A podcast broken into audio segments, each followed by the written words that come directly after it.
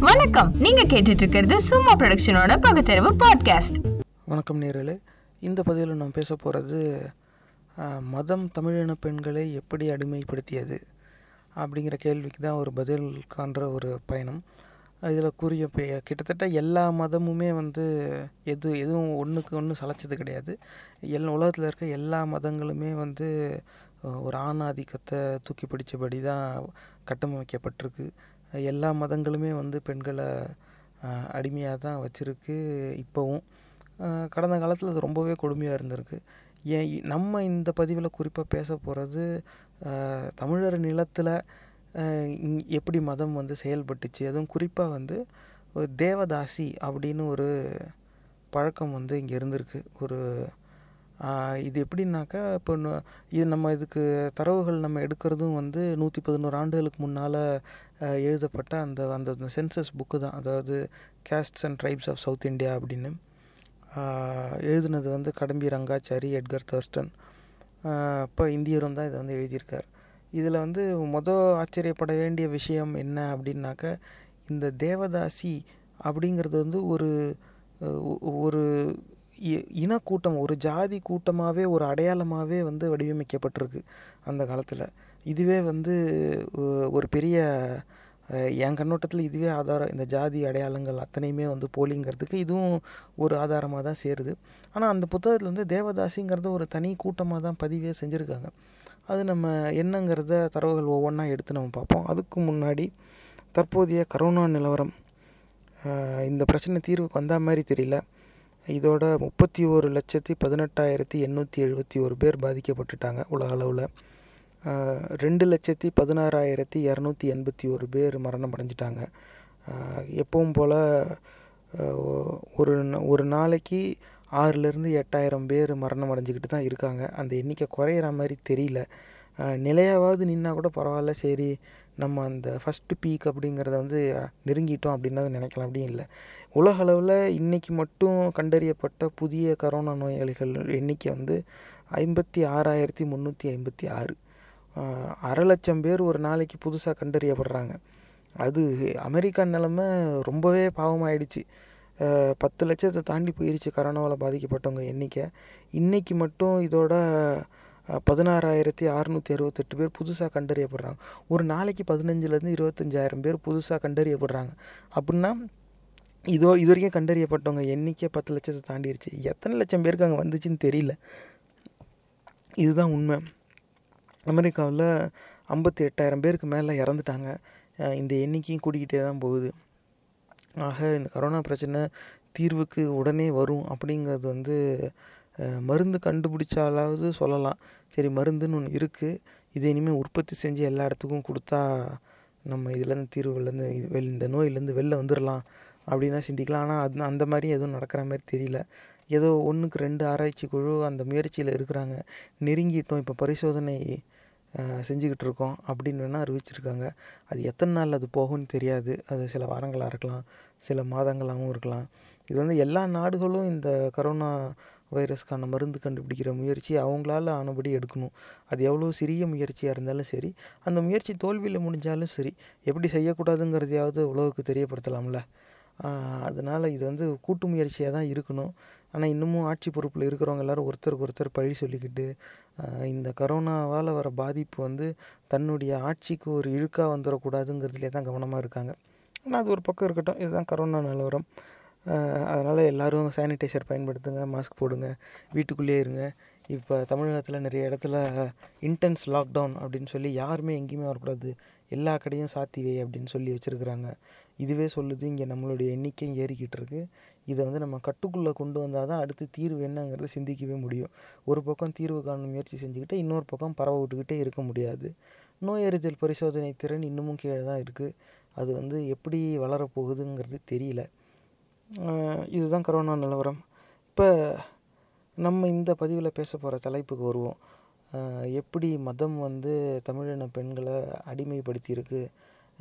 எல்லா மதமும் தான் பண்ணியிருக்கு. ஆனால் இதில் வந்து நம்ம குறிப்பாக இந்த தேவதாசி விதிமுறைகளை மட்டும் தனியாக பார்ப்போம். காரணம் என்னென்னா ஒரு ஒ- ஒரு ஒரு குறி ஒரு குறிப்பிட்ட மக்களை மட்டும் தனியாக ஒதுக்கி அவங்களுக்கு ஒரு தனியாக அடையாளம் கொடுத்து அந்த அடியா அடையாளத்தின் அடிப்படையிலேயே அவங்கள வந்து அசிங்கப்படுத்தியே வச்சுருந்துருக்கு. நம்ம எல்லாரும் வந்து அதை அதையும் வந்து சகிச்சுக்கிட்டே இருந்திருக்கோம். இதுதான் உண்மை. அது எப்படிங்கிறத வந்து பார்ப்போம். இப்போ அந்த ஒரு ஒரு இப்போ யா இது பாட்காஸ்ட்டில் கேட்குறீங்கனாக்கா இது நான் இருக்கிற அந்த தரவுகள் எல்லாத்தையும் உங்களுக்கு வாசிச்சுக்க வாசிப்பேன். ஆனால் எங்கள் யூடியூப் சேனலில் நீங்கள் ஃபாலோ பண்ணுறீங்கன்னா நீங்கள் எங்கள் வீடியோவை பாருங்கள் அதில் வந்து காணொலியில் இந்த தரவுகள் போட்டிருக்கும். நீங்கள் அதில் பா பாஸ் பண்ணி நீங்கள் வந்து படிச்சுக்கலாம். முதல் இதை பார்ப்போம். In old Hindu works seven classes of dasis are mentioned Datta are the one gives herself as a gift to a temple Vikrita or one who sells herself for the same purpose. Bhritya or one who offers herself as a temple servant for the prosperity of the family. Bhakta or, or one who joins a temple out of devotion. Hrita or one who is enticed away and presented to a temple.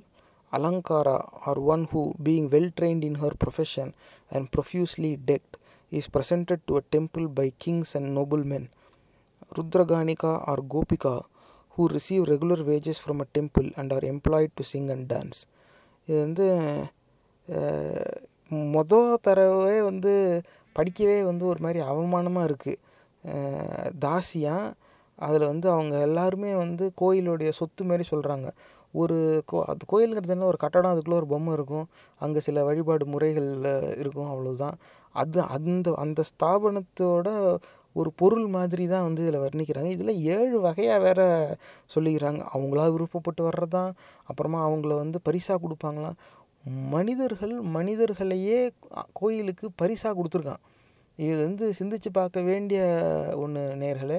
இந்த மாதிரி வந்து எல்லா மதங்கள்லேயும் மற்ற மதங்கள்லாம் கூட இல்லையா அப்படின்னாக்க எங்கே இருந்துச்சு நீங்கள் எடுத்துகிட்டு வந்து காட்டுங்க. எல்லா மதங்கள்லையும் ஏதாவது ஒரு இடத்துல இருந்திருக்கு. ம மற்ற மேற்கத்திய கலாச்சாரங்கள்லையும் இந்த மாதிரி சூனிய சூனியக்கார கிளவி அப்படின்னு யாராவது ஒரு பெண்மணி சித்தரிக்கப்பட்டாங்கன்னா அந்த ஊரில் ஏதாவது தீராத வியாதி வந்துச்சுன்னா இந்த கிளவி தான் ஏதாவது செஞ்சுட்டா அப்படிங்கிற சந்தேகத்தில் அந்த கிளவியை அவங்க குடும்பத்தையும் ஒன்றா கட்டி வச்சு கொளுத்துன கதெல்லாம் இருக்குது அது வந்து எல்லா கலாச்சாரங்கள்லையும் கலாச்சாரங்கள்லேயும் எல்லா நாட்டிலையுமே இருக்கிற மூட நம்பிக்கை தான் நம்ம நாட்டில் அதுவும் குறிப்பாக தமிழகத்தில் என்ன மாதிரி மூட நம்பிக்கை எப்படி நம்மளை வந்து ஆட்டி படைச்சிது அந்த காலத்தில்? ஏன்னா அது அது வந்து இன்- அதோட கட்டுக்கு பாட்டிலேருந்து இன்னும் நம்ம வெளியே வரலைங்கிறது தான் உண்மை. அதுதான் வந்து இப்போ நான் எப்படின்னு விளக்க முயற்சி செய்கிறேன் அதனால் நீங்கள் சிந்திச்சு பாருங்கள் தாசிங்கிற பேரில் வந்து பெண்களை வந்து பரிசாக கொடுத்துருக்காங்க. கோயிலுக்கு ஒரு சிலர் அவங்களே பக்தியோடு வ- விருப்பப்பட்டு வந்துடுவாங்களாம் இன்னொன்று வந்து அவங்க வந்து நல்ல நடனம் ஆட தெரியுமா? அதனால் அவங்கள பரிசாக கொடுத்துருவாங்களாம். ராஜாக்கள்லாம் வந்து பரிசாக கொடுத்துருக்காங்க. கோயிலுக்கு பெண்களை பரிசாக கொடுக்கறதுங்கிறது வந்து எப்பேற்பட்ட இழிவான ஒரு செயல். அப்படி ஒரு செயலை வந்து அங்கீகரித்து அதை நடத்திக்கிட்டு இருக்க அந்த ஆலயங்களில் போய் வழிபடுறதுங்கிறது சொரணை உள்ளவங்களுக்கு அடையாளமாக இருக்குமா நீங்கள் சிந்திச்சு பாருங்கள் என்றைக்கோ ஒரு நாள் எவனோ ஒருத்தன் செஞ்சான் அப்படின்னாக்கா அதே கூட்டம் அதே கட்டடத்தில் தான் இன்றைக்கி நீங்களும் போய் கும்பிட்டுக்கிட்டு இருக்கீங்க. அதனால் இதை சிந்திச்சு பாருங்கள் ஏன்னா இன்றைக்கி பிறந்தவங்களுக்கு இதெல்லாம் தெரியாது. இதுக்கு முன்னாடி நம்ம மண்ணில் நம்ம எவ்வளோ இழி நிலையில் வாழ்ந்திருக்கோம் அப்படிங்கிற ஒரு விழிப்புணர்வு நமக்கு தெரிஞ்சாகணும். ஏன்னா சட்டப்படி இந்த மாதிரியான பழக்க வழக்கங்கள்லாம் வந்து இன்றைக்கி குற்றம்னு வர்ணிக்கப்பட்டுருச்சு. அது வந்து தடை செஞ்சுருவாங்க. அப்படிலாம் யாரும் செஞ்சால் அவங்க மேலே எல்லா சட்டங்களும் வந்து கடுமையான விதத்தில் பாயும்.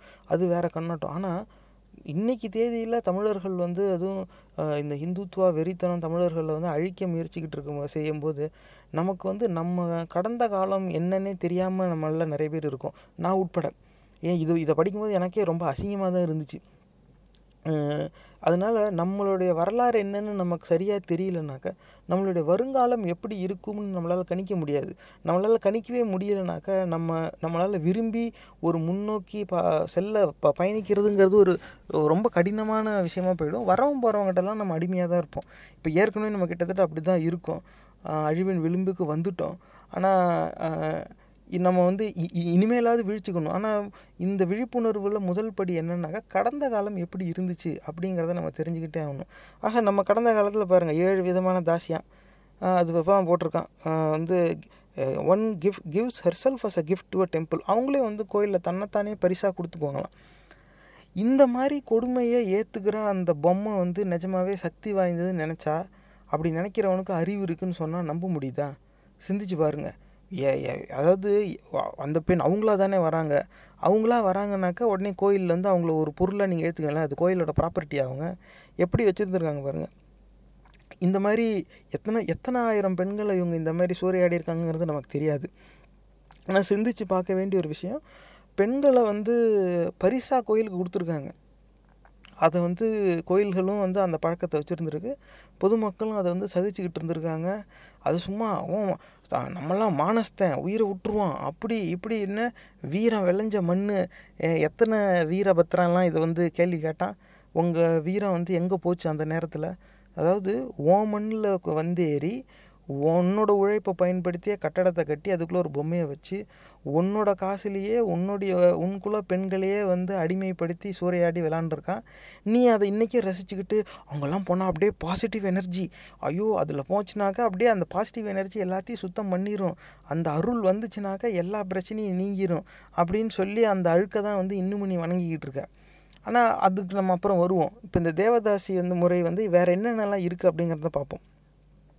அடுத்த தரவு பார்த்தீங்கன்னா for the following general account I am indebted to the Madras census report nineteen nought one dasis or devadasis handmaidens of the gods are dancing girls attached to the Tamil temples who subsist by dancing and music and the practice of the oldest profession in the world. The dasis were probably in the beginning the result of left handed unions between members of two different castes, but they are now partly recruited by admissions and even purchases from other classes. ஒரு என்ன கொஞ்சம் வேகமாக வாசிச்சிட்டேன்னு நினைக்கிறேன். நீங்கள் வேணால் சில நொடிகள் பின்னால் போய் அதை பாஸ் பண்ணி ஒரு தடவை இன்னொரு வாட்டி கேளுங்க. எனக்கு இது இன்னொரு வாட்டி வாசிக்கிறதுக்கு ரொம்பவே அசிங்கமாக இருக்குது வந்து dancing girls attach to Tamil டெம்பிள்ஸாம் எந்த அதாவது வந்து நான் இது- வந்து இந்த மதம் இது அந்த மதம் நாங்களாம் அங்கேருந்து வந்துட்டோம். இது தேவர்களுடைய வாக்கு இது சமஸ்கிருத மொழி என்னென்ன சொல்லி நம்மளை ஏமாத்துறான். அசிங்கத்தை சொல்லும் போது மட்டும் தமிழ் டெம்பிள்ஸ்னு வருது பாருங்க. சிந்திச்சு பார்க்க வேண்டிய விஷயம் நேர்களே எதெல்லாம் வந்து நல்லதோ அதெல்லாம் எவனோ ஒருத்தருந்து நம்ம வந்து அவன் காலை தொட்டு கும்பிடணும் காசை அவன் தட்டுலையும் உண்டியல்லையும் போடணும். ஆனால் ஒரு அசிங்கத்தை வர்ணிக்கும் போது மட்டும் தமிழ் டெம்பிள். ஆக தமிழ் ஆலயங்கள்னு இருந்திருக்கு. ஆனால் அந்த ஆலயங்களில் இதுதான் நடந்திருக்கு. அது வந்து எவனோ ஒருத்தன் செஞ்சிட்டாங்கிறது வந்து உண்மையாக இருந்தாலும் அதை வந்து பார்த்து சகிச்சுக்கிட்டு நம்ம வாழ்ந்திருக்கோம். அந்த ப பழியை வந்து நம்ம கண்டிப்பாக ஏற்றுக்கிட்டே ஆகணும். அதனால் வந்து அப்படியே ரொம்ப சுத்தமாக எல்லாமே அறத்தின் வழி வாழ்ந்தவன்லாம் வந்து ஊரை ஏமாற்றிக்கிட்டு இருக்க வேணாம். இந்த கேவலத்தெல்லாம் வந்து நம்ம கண்டும் கண்டுக்காமல் தான் இருந்திருக்கோம். ஏன்னா அப்படி அப்படி ஒரு மூட நம்பிக்கையில் நம்ம அத்தனை பேரையும் வந்து மடக்கி தான் வச்சுருந்துருக்காங்க. எப்படி இத்தனை பேர் அதை வந்து நம்புனாங்க அந்த காலத்தில்? அப்படிங்கிறது ஒரு பெரிய சந்தேகமாகவே இருக்குது அதுவும் எப்படி who subsist by dancing and music அதாவது ஆட்டக்காரிங்கிறான் அவன் வந்து கோயிலில் ஆட்டக்காரிங்களுக்கு என்ன வேலைன்னு எனக்கு புரியலை. அப்போ கோயிலில் அன்னைக்கு தேதியில் வேறு என்னெல்லாம் நடந்திருக்குங்கிறது ஒரு பெரிய சந்தேகமாக இருக்குது அதுலேயும் அது வந்து ரொம்ப சூசகமாக சொல்கிறாரு and the practice of the oldest profession in the world விபச்சாரத்தை தான் வந்து அப்படி போட்டிருக்காங்கங்கிறது என் கண்ணோட்டம். ஆனால் இனிமேல் இந்த இடத்துல இதை முடிவு பண்ணிட வேணாம் மேலும் சில தரவுகள் வரும். ஆனால் இவங்க அதை தான் குறிக்கிறாங்க. அதில் எந்த சந்தேகமும் கிடையாது. பெண்களை வந்து தேவதாசிங்கிற பேரில் கோயிலில் நேர்ந்து விட்டுறது அதுக்கப்புறமா எல்லோரும் அவங்கவுங்க இஷ்டப்படி பார்ட்னர்ஷிப் போட்டு அவங்கள சூறையாடுறது. இது இது இதுக்கு பேர் வந்து ஒரு பழக்கம். இதை நடத்துனது பேர் ஒரு ஆலயம். அந்த ஆலயத்துக்குள்ளே இருக்கிறது பேர் சாமியா? அதை நம்புகிறவனுக்கு சொரணை இருக்குன்னு சொன்னால் நம்ப முடியுதா? சிந்திச்சு பார்க்கணும். அந்த பழக்கம் போயிருக்கலாம். அந்த ஆலயங்கள் இன்னும் அப்படியே தான் இருக்குது அன்னைக்கு தேதியில் அப்படி சம்பாரிச்சானா இன்றைக்கு தேதியில் வேறு மாதிரி சம்பாரிச்சிக்கிட்டு இருக்கான். நம்மளில் எத்தனை பேர் டோக்கன் தொலைஞ்சதுனால போய் டோக்கன் வாங்கிட்டோன்னு திருப்பி அனுப்பி வெளில வந்திருக்கோம். அதெல்லாம் சிந்திச்சு பாருங்கள் அதுலேயும் எப்படி போடுறாங்க பாருங்கள் ப்ராபப்ளி இந்த beginning the result of left handed unions between members of two different casts அப்பயே வந்து அந்த கலப்பு திருமணம்ங்கிறத ஒரு கெட்டதாக தான் சித்தரித்து வச்சுருந்துருக்கான். அதனால் அப்படி அந்த மாதிரி பிறந்த பெண்கள் அப்போ கலப்பு திருமணம் பண்ணால் ஒதுக்கி வச்சுருவாங்கங்கிறது இல்லாமல் கலப்பு திருமணம் மூலமாக பிறந்த குழந்தைகளையும் இந்த சமூகம் ஒதுக்கி தான் வச்சுருந்துருக்கு. இதையும் வந்து நம்ம ஒட்டுமொத்தமாக பொறுப்பு நம்ம தான் எடுத்துக்கணும் ஒரு சமுதாயமாக அப்போ அந்த வ- குழந்தைகள் வந்து வேறு போக்கிடம் இல்லாமல் இந்த மாதிரி தாசியாக தான் போயிருக்காங்க. அப்போ there but they are now partly recruited by admissions என்ன என்னமோ பெரிய மெடிக்கல் காலேஜ் நடத்துகிற மாதிரி எழுதி வச்சுருக்கான் அந்த அதில் எவ்வளோ சாதாரணமாக வர்ணிச்சிருக்கான் பாருங்கள் இது வந்து ரெண்டாயிரம் வருஷத்துக்கு முன்னாலாம் இல்லை. இது எழுதுனதே நூற்றி பதினோரு ஆண்டுக்கு முன்னாடி தான் அதனால் எ எப்போ எவ்வளோ சமீப காலம் வரைக்கும் இந்த மாதிரி பழக்கம் இருந்திருக்கு அப்படிங்கிறத சிந்திச்சு பாருங்கள் அடுத்த தரவு பாருங்கள் among the dasis sons and daughters inherit equally contrary to ordinary Hindu usage Some of the sons remain in the caste and live by playing music for the women to dance to and accompaniments to their songs, or by teaching singing and dancing to the younger girls and music to the boys. These are called Natuans. Others marry some girl of the caste who is too plain to likely to be a success in the profession and drift out of the community. Some of these affix to their names the terms Pillai and Mudali, which are the usual titles of the two castes, Vellala and Kaikola, from which most of the dasis are recruited. இதில் வந்து உண்மை உங்களுக்கு புரிஞ்சிருக்கும்னு நினைக்கிறேன் இருந்தாலும் ஒவ்வொன்றா இதுலேருந்து எடுத்து பேசுவோமே among the dasi sons and daughters inherit equally contrary to ordinary Hindu usage எவ்வளோ தெளிவாக போட்டிருக்காங்க பாருங்கள் இந்த தாசி தேவதாசி கூட்டத்தில் சொத்து வந்து ஒரு தலைமுறையிலேருந்து இன்னொரு தலைமுறைக்கு போகுதுன்னா ஆணுக்கும் பெண்ணுக்கும் சமமாக போயிருக்கான். Contrary to ordinary Hindu usage அப்படின்னு போடுறான். அதாவது அப்போ அன்னைக்கு தேதியிலேயே சராசரியான ஹிந்து முறையான வாழ்க்கை முறை என்ன அப்படின்னு கேட்டால் ஒரு தலைமுறையிலேருந்து இன்னொரு தலைமுறைக்கு சொத்து போகும்போது ஆணுக்கும் பெண்ணுக்கும் சமமாக பிரித்து கொடுக்கல. இதுவே சொல்லுது அந்த இந்துங்கிற கொடுமையோட உண்மையான லட்சணம் என்னங்கிறது. நீங்கள் சிந்திச்சு பார்த்துக்கோங்க. அடுத்தது வந்து அதில் பெண்ணாக பிறந்துட்டால் அவங்க வந்து தேவதாசி அவங்க தான் ஆட்டக்காரி. விபச்சாரி வேறு எதுவும் இல்லை. இதே ப பையனாக பிறந்துட்டாக்கா அவங்க அதே கூட்டத்தில் இருப்பாங்களாம் அவங்க வந்து வாத்தியம் வாசிக்கிறது பெண்களுக்கு நடனம் சொல்லிக் கொடுக்கறது மிச்ச பசங்களுக்கு வாத்தியம் சொல்லிக் கொடுக்கறது. ஏன்னா இவங்க வாசிக்க அவங்க ஆட. எப்படி எப்படி ஒரு கூட்டத்தை வந்து வடிவமைச்சு இந்த கொடுமை நடந்திருக்குன்னு பாருங்கள் அதாவது ஒரு குறிப்பிட்ட சமுதாய மக்களை வந்து நீங்கள் எல்லாரும் தேவதாசி கூட்டம் அப்படின்னு கோயிலில் அடிமைப்படுத்தி அவங்களுக்கு பிறக்கிற பிள்ளைகளே ஆம்பளை புள்ள வாசிப்பான் பொம்பளை புள்ள ஆடுவா. அதாவது கூட பிறந்தவங்களையே கூட்டி கொடுக்க வச்சு தான் வந்து இவங்க சோறு போட்டிருக்காங்க. இப்படி இழிநிலையில் ஒரு பெரிய கூட்டத்தை வச்சுருந்தது ஒரு கூட்டம். அந்த பழக்கம் வந்து எந்த இடத்துல நடந்துச்சுன்னாக்கா ஆலயங்கள். அந்த ஆலயங்களுக்குள்ளே இருக்கிற அந்த கல்லுக்கு வந்து சக்தி இருக்குன்னு நம்புறது எப்பேற்பட்ட முட்டாள்தனம். அதாவது கோயிலுக்கு போகாதீங்க. அதெல்லாம் போய் காசை வீணாக்காதீங்க அப்படின்னு சொல்லும்போது வெறுமனே அதை கொச்சைப்படுத்தி அதில் நம்பிக்கை இருக்கிறவங்கள வருத்தப்பட வைக்கணுங்கிறது மட்டும் நோக்கம் இல்லை நேர்களே. இ- இப்படிப்பட்ட வரலாறு இருக்கிற கட்டடத்தில் போய் நீங்கள் உங்கள் பணத்தை வீணடிக்கிறீங்களே. நீங்கள் வீணடிக்கிற பணம் மற்றவங்களுக்கும் சேர்த்துல அவமானத்தை கொடுக்குது. பு- புரியுதுங்களா? இதுலேருந்து உங்கள் காசு நீங்கள் என்ன வேணால் பண்ணிட்டு போங்கன்னு இதை விட முடியாது. என் இனத்தவன் வந்து இந்த மாதிரி இல்லாத விஷயத்தை நம்பிக்கிட்டு போய் தன்னுடைய சுயமரியாதையும் பணத்தையும் இழந்துக்கிட்டு இருந்தான்னா அதை சரின்னு சகிச்சுக்கிட்டு இருந்தாக்க எனக்கு ஏதோ ஒரு பிரச்சனை இருக்குன்னு அர்த்தம். என்னால் அந்த மாதிரி சிந்திக்க முடியாது. தயவு செஞ்சு சிந்திச்சு பாருங்கள் இதில் வந்து அதில் அதில் அந்த வாத்தியம் வாசிக்கிற அந்த பசங்களுக்கு பேர் நட்டுவானா. இன்னைக்கு தேதியில் ஏதாவது ஒரு ஜாதிக்கு பேருக்கு அந்த அப்படியே தான் இருக்கும். நான் இந்த பேரை இப்போ தான் முதல் தடவை கேட்குறேன் நட்டுவானா நாட்டுவானான்னு தெரியல. ஆனால் நட்டுவான்னு நான் உச்சரிக்கிறேன். அது வந்து ஒரு சிலர் வந்து அதில் ஒரு சில பெண்கள் வந்து பார்க்க சாதாரணமாக ரொம்ப அழகாக இல்லாமல் அவங்களுக்கு வந்து அந்த நடனக்கலையெல்லாம் நல்லா தெரியலனா இந்த தொழிலில் அவங்க வந்து பெரிய வெற்றி பெற மாட்டாங்களாம். இருக்கிறதே அடிமையாக அதுவும் விபச்சார தொழிலில் இவங்களுக்கு வேறு போக்கிடம் கிடையாது. கோயிலுக்கு எவனோ ஒருத்தன் இவங்க அம்மாவையோ பாட்டியவோ பரிசளிச்சுட்டு போயிட்டான். அதனால இவங்களே கோயிலில் அண்டி பிழைக்கிறவங்க. இப்படி ஒரு அசிங்கமான நிலையில் வாழ்கிறவங்களுக்கும் அதில் ஒரு போட்டி இருக்குது எல்லாருக்கும் அந்த வாய்ப்பு கிடைக்காது. அப்படி வாய்ப்பு கிடைக்காதவங்க வந்து வெளியில் வந்துடுறாங்க. அந்த தொழிலை விட்டு வெளியில் வந்து அவங்களுக்குன்னு வேறு அடையாளம் தேவைப்படுது. ஏன்னா என்ன என்ன சொல்கிறது தாசி மகனேம்பாங்க நீ தாசி கூட்டம்னு சொல்லி ஒதுக்கி வைப்பாங்க. அப்போ வெளியில் வந்தவங்க வந்து இவ்வளோ கொடுமையான நிலைமையில் ஐ எங்கள் பாட்டிலாம் கோயிலில் ஆடினாங்களே அப்படின்னு யார் வந்து நெஞ்சு நிமித்திக்கிட்டு வந்து பெருமையாக சொல்லுவா. எங்கள் அம்மாலாம் அன்னைக்கே ரொம்ப பெரிய தேவதாசி அப்படின்னு எவனாவது சொல்லுவானா? அது வந்து இதோட ஒரு கொடுமையான ஒரு சூழ்நிலை வேறு யாருக்கும் வர வரவே கூடாது. ஆனால் அந்த நிலைமையில் அவங்க வாழ்ந்திருக்காங்க. அப்போ இந்த அடையாளத்தை விட்டு வெளியில் வரணுங்கிற ஒரு கட்டாயத்தில் தான் அவங்க இன்னைக்கு இருந்திருக்காங்க. அது அவங்களை எப்படி ஆச்சுன்னா அவங்களுக்குன்னு ஒரு தனி பெயர் எடுத்துக்க பார்க்குறாங்க என்ன பெயர் எடுத்திருக்காங்க? அப்படின்னு கேட்டால் பிள்ளை முதலி.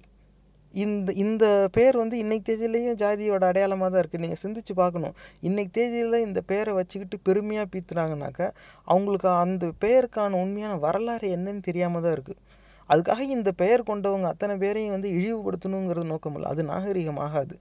அவன் என்ன பண்ணுவான்? அவன் அந்த குடும்பத்தில் பிறந்துட்டான். அந்த குடும்பத்தில் இருந்த பெரியவன் ஆமாம் ஆமாம் நாங்களாம் இதுதான் அப்படின்னு சொல்லி இந்த ஜாதிங்கிற அந்த பெயரையும் சேர்த்து பிள்ளைக்கு வச்சு விட்டான். வந்து அதுக்கு இவன் என்ன பண்ண முடியும்? அதனால் அந்த பெயர் இருந்தாவே அவங்களை கொச்சைப்படுத்தணுங்கிறது கிடையாது. ஆனால் அந்த பிள்ளை முதலி அப்படிங்கிறது பெயருக்கான ஒரு உண்மையான வரலாறு என்னன்னு தெரியுது பாருங்கள் தேவதாசி கூட்டம். அதில் ஆட தெரியாதவங்க வாசிக்க தெரியாதவங்க இருந்தாங்க அவங்க வெளியில் வந்துடுறாங்க. மற்ற சமுதாயத்துலேருந்து பெண் பெண்கள் எடுத்து கல்யாணம் பண்ணிக்கிறாங்க கொடுத்துக்கிறாங்க. ஆனால் வெளியில் வந்தது இந்த தேவதாசிங்கிற அடையாளம் அவங்களுக்கு விருப்பம் இல்லை. அதனால் வேற ஒரு அடையாளம் வேணுங்கும் போது அவங்க வந்து டைட்டில் வச்சுக்கிறாங்க. போட்டுருக்காங்க. Some of these affix to their names the terms Pillai and Mudali which are the usual titles of the two caste Vellala and Kaikola இப்போ பேர் பாருங்கள் பிள்ளை முதலி தான். மாறு யாரு? அதெல்லாம் இன்றைக்கு தேதியில் இவங்களாம் சேர்த்துக்கிட்டது. நீ வந்து பிள்ளை மாறு முதல்ல யாரு? அதுமா இரு இது வந்து எப்பேற்பட்ட ஒரு இழி நிலையில் நம்ம எல்லாரும் வாழ்ந்திருக்கோம் அப்படிங்கிறத சிந்திச்சு பாருங்கள் நேர்களை. ஒரு கொடுமையான சூழ்நிலையை விட்டு வெளியில் வந்து அந்த அடையாளம் எனக்கு வேண்டாம் அப்படின்னு சொல்லி இவங்களாம் ஆளுக்கு ஒரு பேர் வச்சுக்கிறாங்க. அப்படி வச்சுக்கிட்ட பேர் இன்றைக்கி தேதியில் ஜாதி அடையாளமாக மாறி இருக்குது இதை தான் வந்து எல்லா அரசியல் கட்சிகளும் பயன்படுத்திக்கிறாங்க. அதனால் நிஜமாவே இந்த பேருக்கான உண்மையான வரலாறு என்னன்னு உங்களுக்கு புரிஞ்சிடுச்சா? பிள்ளை முதலி. அதாவது நினச்சா வருத்தமாக தான் இருக்குது. ஆனால் பாவம் அன்னைக்கு நிலமையில அவங்களுக்கு எப்படி இருந்திருக்கும்? அதாவது பிறந்து ஒரு விவரம் தெரியும் போது தான் தெரிய வருது தன்னுடைய தாய் பாட்டி எல்லாரும் வந்து கோயிலில் டா நடனம் ஆடிக்கிட்டு இருக்கிறவங்க அவங்க தேவதாசி ஊரில் இருக்கிற பணக்காரங்களுக்கெல்லாம் அவங்க கீப்பாக கூட இருந்திருப்பாங்க. இப்போ எங்கே போனாலும் இவனை சேர்த்துக்க மாட்டாங்க. ஒரு சிலர் இவனை தீட்டுன்னு கூட சொல்லுவாங்க. அந்த காலத்தில் அந்த பழக்கமும் இருந்துச்சு. அப்போ எவனும் இவனை சேர்த்துக்க மாட்டான். இவனை கொச்சைப்படுத்துவான். இப்போ இவனுக்கு வேறு போக்கிடம் கிடையாது. கண்டிப்பாக இவங்களுக்கு கல்வி வேலை வாய்ப்பு எல்லாத்துலேயும் சரியான வாய்ப்பும் கிடச்சிருக்காது. அப்போ இவனால் இந்த தொழிலை விட்டால் வேறு எதுவுமே செய்ய முடியாது. சொந்த சகோதரியை ஆட விட்டு இவன் தான் வாத்தியம் வாசிக்கணும். இதுதான் இவனுடைய வாழ்க்கை. ஆனால் இதுலேருந்து இவன் வெளியில் வந்துட்டான். ஏதோ ஒரு காரணத்தில் வாசிக்க தெரியாமன்னு கூட பரவாயில்ல. ஏதோ ஒரு காரணத்தில் வெளியில் வந்துட்டாலும் இந்த தாசி மகன் அப்படிங்கிற அடையாளம் இவனை விடலை. வேற வழி தெரியல. ஏதாவது ஒரு பேர் வச்சுக்கணும் இந்த மாதிரி பேர் எடுத்துக்கிட்டாங்க. பட்டம் வச்சுக்கிட்டாங்க. அதாவது ஒரு காலகட்டத்தில் தனி அடையாளம் வேணுமெங்கிற கட்டாயத்தில் மக்களாக தேர்ந்தெடுத்து எடுத்துக்கிட்ட பட்டங்கள் வந்து இன்றைக்கு தேதியில் ஜாதி அடையாளமாக இருக்குது நேர்களே இதுதான் வந்து உண்மையான ஆதாரம். இந்த ஜாதி அடையாளங்கள் அனைத்துமே போலியானது. தயவு செஞ்சு அதை வந்து நம்பிடாதீங்க. ஒரு ஒரு ஜாதிக்கும் ஒரு ஒரு டிஎன்ஏ இருக்குது அதெல்லாம் வந்து ஊரை ஏமாத்துகிற குரலி வித்தா தயவு செஞ்சு இதெல்லாம் நம்பிடாதீங்க. இந்த பெயர்களுக்கு பின்னால் இருக்க வரலாறு பாருங்கள் இது எதுவும் எங்கேருந்தோ யாரோ கண்டுபிடிச்சது கிடையாது. நம்மளுடைய மாந்தவியல் வரலாறு தான். நூற்றி பதினோரு ஆண்டுக்கு முன்னால் எழுதுனது தான்.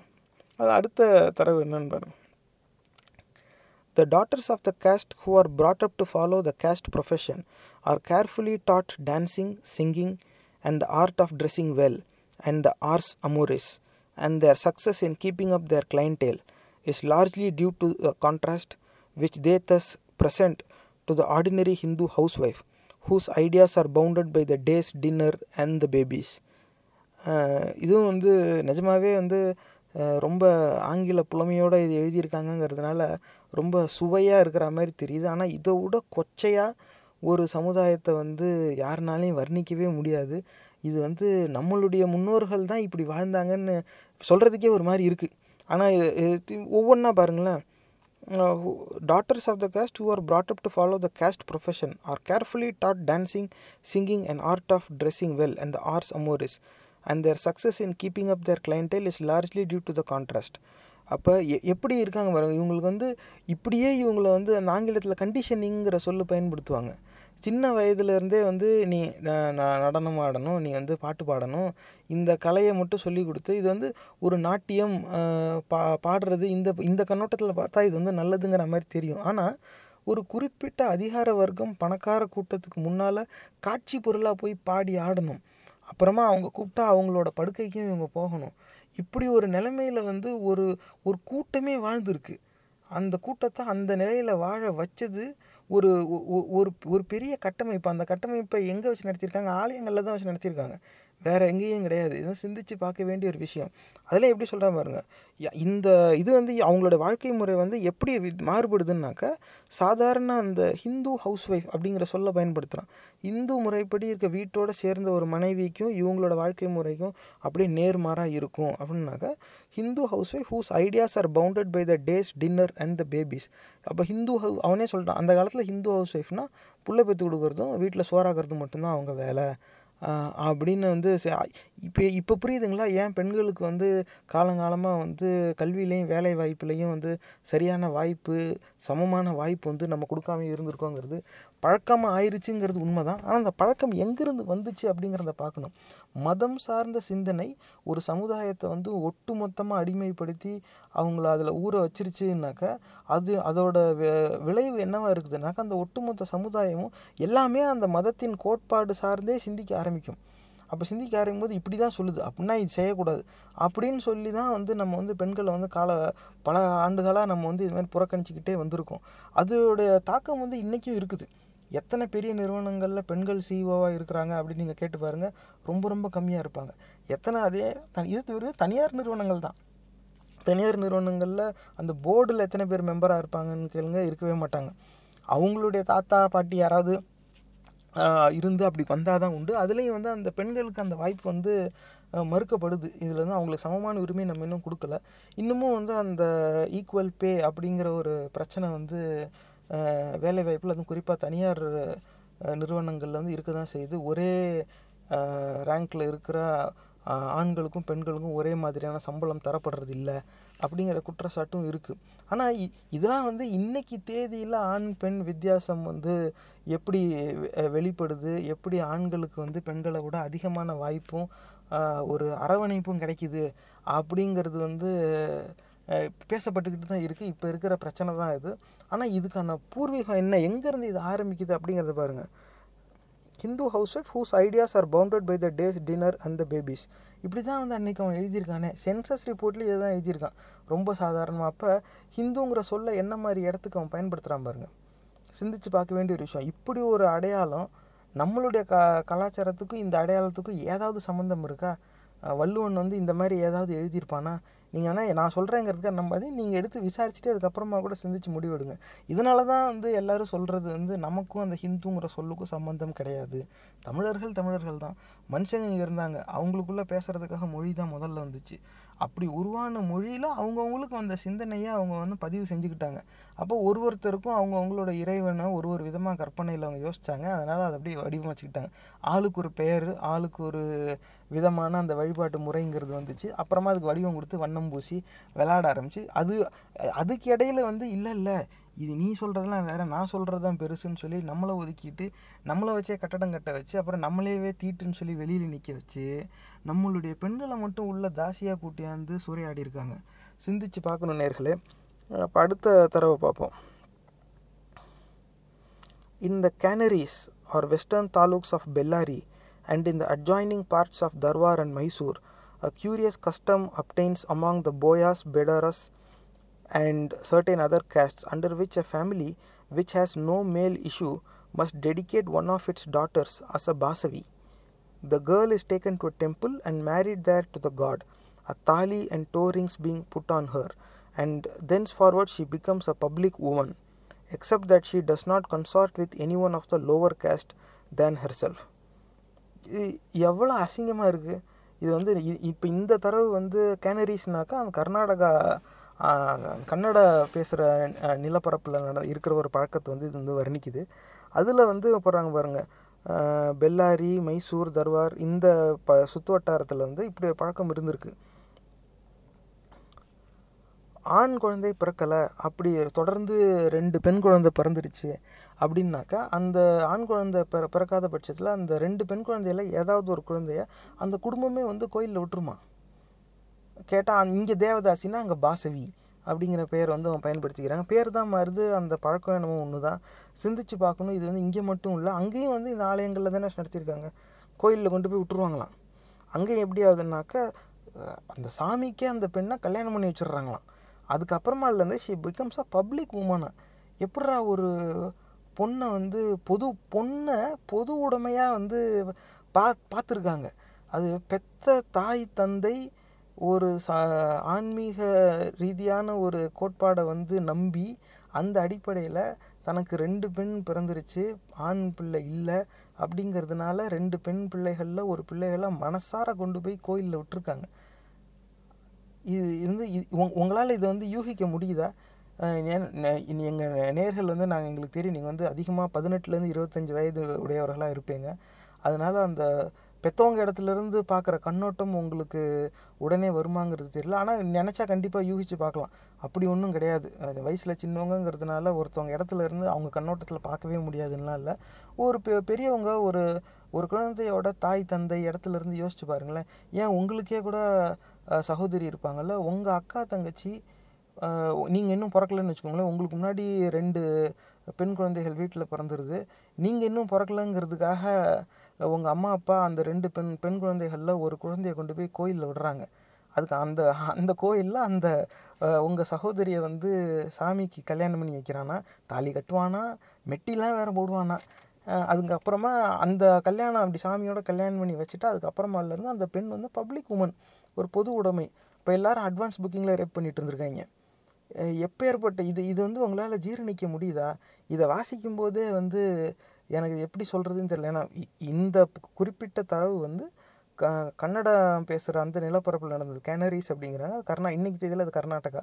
அந்த இடத்துல வந்து பெல்லாரி மைசூர் இதெல்லாம் வந்து கர்நாடகாவில் தான் வருது. அப்போ அந்த இடத்துல நடந்த ஒன்று தான். அங்கே வந்து தேவதாசின்னு சொல்லிக்கல பாசவின்னு சொல்லிக்கிறாங்க உண்மை தான் ஆனால் இருந்தாலும் எங்கே நடந்தாலும் மனுஷன் மனுஷன் தானே? அங்கே இருக்கிற பெண்ணும் பெண் தானே?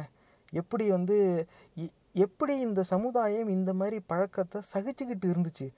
அப்படிங்கிற கேள்விக்கு வந்து என்கிட்ட விடை கிடையாது. ஆனால் நேர்களே சிந்திச்சு பார்க்க வேண்டிய ஒரு விஷயம் இதுக்கு முழுக்க முழுக்க காரணம் இந்த ஆன்மீகம்ங்கிற அசிங்கம்தான். இன்றைக்கு தேதியில் நீங்கள் வந்து கலர் கலராக நெத்தியில் பூசிக்கிட்டு நெத்தி போட்டு கையில் கட்டு அவன் போய் அவ- அவன் தட்டில் காசையும் கொட்டிட்டு அதுக்கப்புறமா ஓம் சாந்தி ஒரே பாசிட்டிவ் எனர்ஜி நோ டாக்ஸிக் அப்படின்னு சொல்லிட்டு நீங்கள் நீங்களே வந்து உங்களை அசிங்கப்படுத்திக்கிட்டு தான் இருக்கிறீங்க. ஆனால் காலங்காலமாக வந்து இவன் நம்மளை அப்படி தான் வச்சுருந்துருக்கான். அன்னைக்கு அப்படி அசிங்கப்படுத்தியிருக்கான். இன்றைக்கி இப்படி அசிங்கப்படுத்துகிறான் கடைசி வரைக்கும் அவனுக்கு கிடைக்க வேண்டிய பொருளாதாரம் மட்டும் கிடச்சிக்கிட்டே இருக்குது இப்படி வந்து நம்மளை இழிநிலையில் வச்சுருந்த ஒரு ஸ்தாபனத்தில் போய் நம்மளுடைய நேரத்தையும் பணத்தையும் வீணடிக்கிறது எப்படி அறிவுடைமை ஆகும்? சிந்திச்சு பாருங்கள் நான் சொல்கிறேங்கிறதுக்காகலாம் வந்து நீங்கள் அதை விட்டுற வேண்டாம். உங்களுக்கு அது எப்போ அவமானம்னு படுதோ அப்போங்க ஏன்னா அவங்கவுங்களுக்கு அவங்கவுங்களோட சொரணை. அதில் வந்து மாறுபட்ட கருத்தே கிடையாது. எனக்கு வந்து இதை படிக்கும்போது ரத்தம் கொதிக்குது. என்னால் இது வந்து ஜீரணிக்கவே முடியாது. அது வந்து யாராக வேணாலும் இருக்கட்டும். கன்னடம் பேசுகிறவங்களா இருக்கட்டும் தெலுங்கு பேசுகிறவங்களா இருக்கட்டும் எவனா வேணாலும் இருக்கட்டும். நீ சாமி பேரை சொல்லி வீட்டில் ஒரு ஆம்பளை பிள்ளையில் தொடர்ந்து ரெண்டு பொண்ணு வந்துருச்சுன்னா ஒரு பொண்ணை கொண்டாந்து கோயிலில் விடணும் அப்படின்னு நீ சொன்னனா ஒன்றை நான் விட்டு வைக்கிறதே வந்து என் இனத்துக்கே அவமானம். ஆனால் இருந்தாலும் என் முன்னோர்கள் அப்படி தான் இருந்திருக்காங்க. அப்போ இழிநிலையில் தான் இருந்திருக்காங்க. நம்ம எப்படி அடிமைப்பட்டு இருந்தோம் அப்படிங்கிறத தமிழர்களாகிய நம்ம புரிஞ்சிக்காத வரைக்கும் இன்றைக்கி நம்ம எப்படி அடிமைப்பட்டு இருக்கிறோங்கிறத நம்மளால் கணிக்கவே முடியாது. நமக்கு அது தெரியாமையே இருக்கும். அப்போ வருங்காலத்தில் என்ன மாதிரி சீர்கேடுகளை நம்ம சந்திக்க போகிறோங்கிறத நமக்கு தெரியாமையே இருக்கும். அதை அந்த விழிப்புணர்வுக்காக தான் வந்து இதை நம்ம பேசுகிறது இதெல்லாம் வந்து ஒரு காலத்தில் அதெல்லாம் அப்பயே முடிஞ்சு போச்சு. முடிஞ்சு போச்சுங்கிறது வேறு விஷயம். இந்த பழக்கம் வேணால் முடிஞ்சு போச்சு. ஆனால் இந்த பழக்கம் நடந்துக்கிட்டு இருந்த ஆலயங்களில் இன்னமும் பணம் பிடுங்கிட்டு தானே இருக்காங்க. அது எந்த மதமாக வேணாலும் இருக்கட்டும். இதே மாதிரி பழக்கம் வேறு மதத்தில் இருந்தால் அதுவும் அசிங்கம்தான். அதில் வந்து மாறுபட்ட கருத்தே கிடையாது.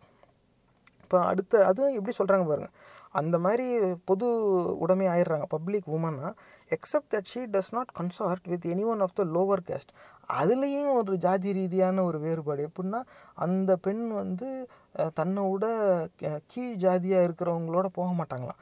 மேல் ஜாதியாக இருக்கிறவங்களோட தான் போவாங்களாம். அட செய்கிறது விபச்சாரம். அதுவே வந்து ஒரு மனித உரிமை மீறல். அதுவும் வீட்டில் குடும்பமே கொண்டு போய் கோயிலில் விட்டுட்டு வருது.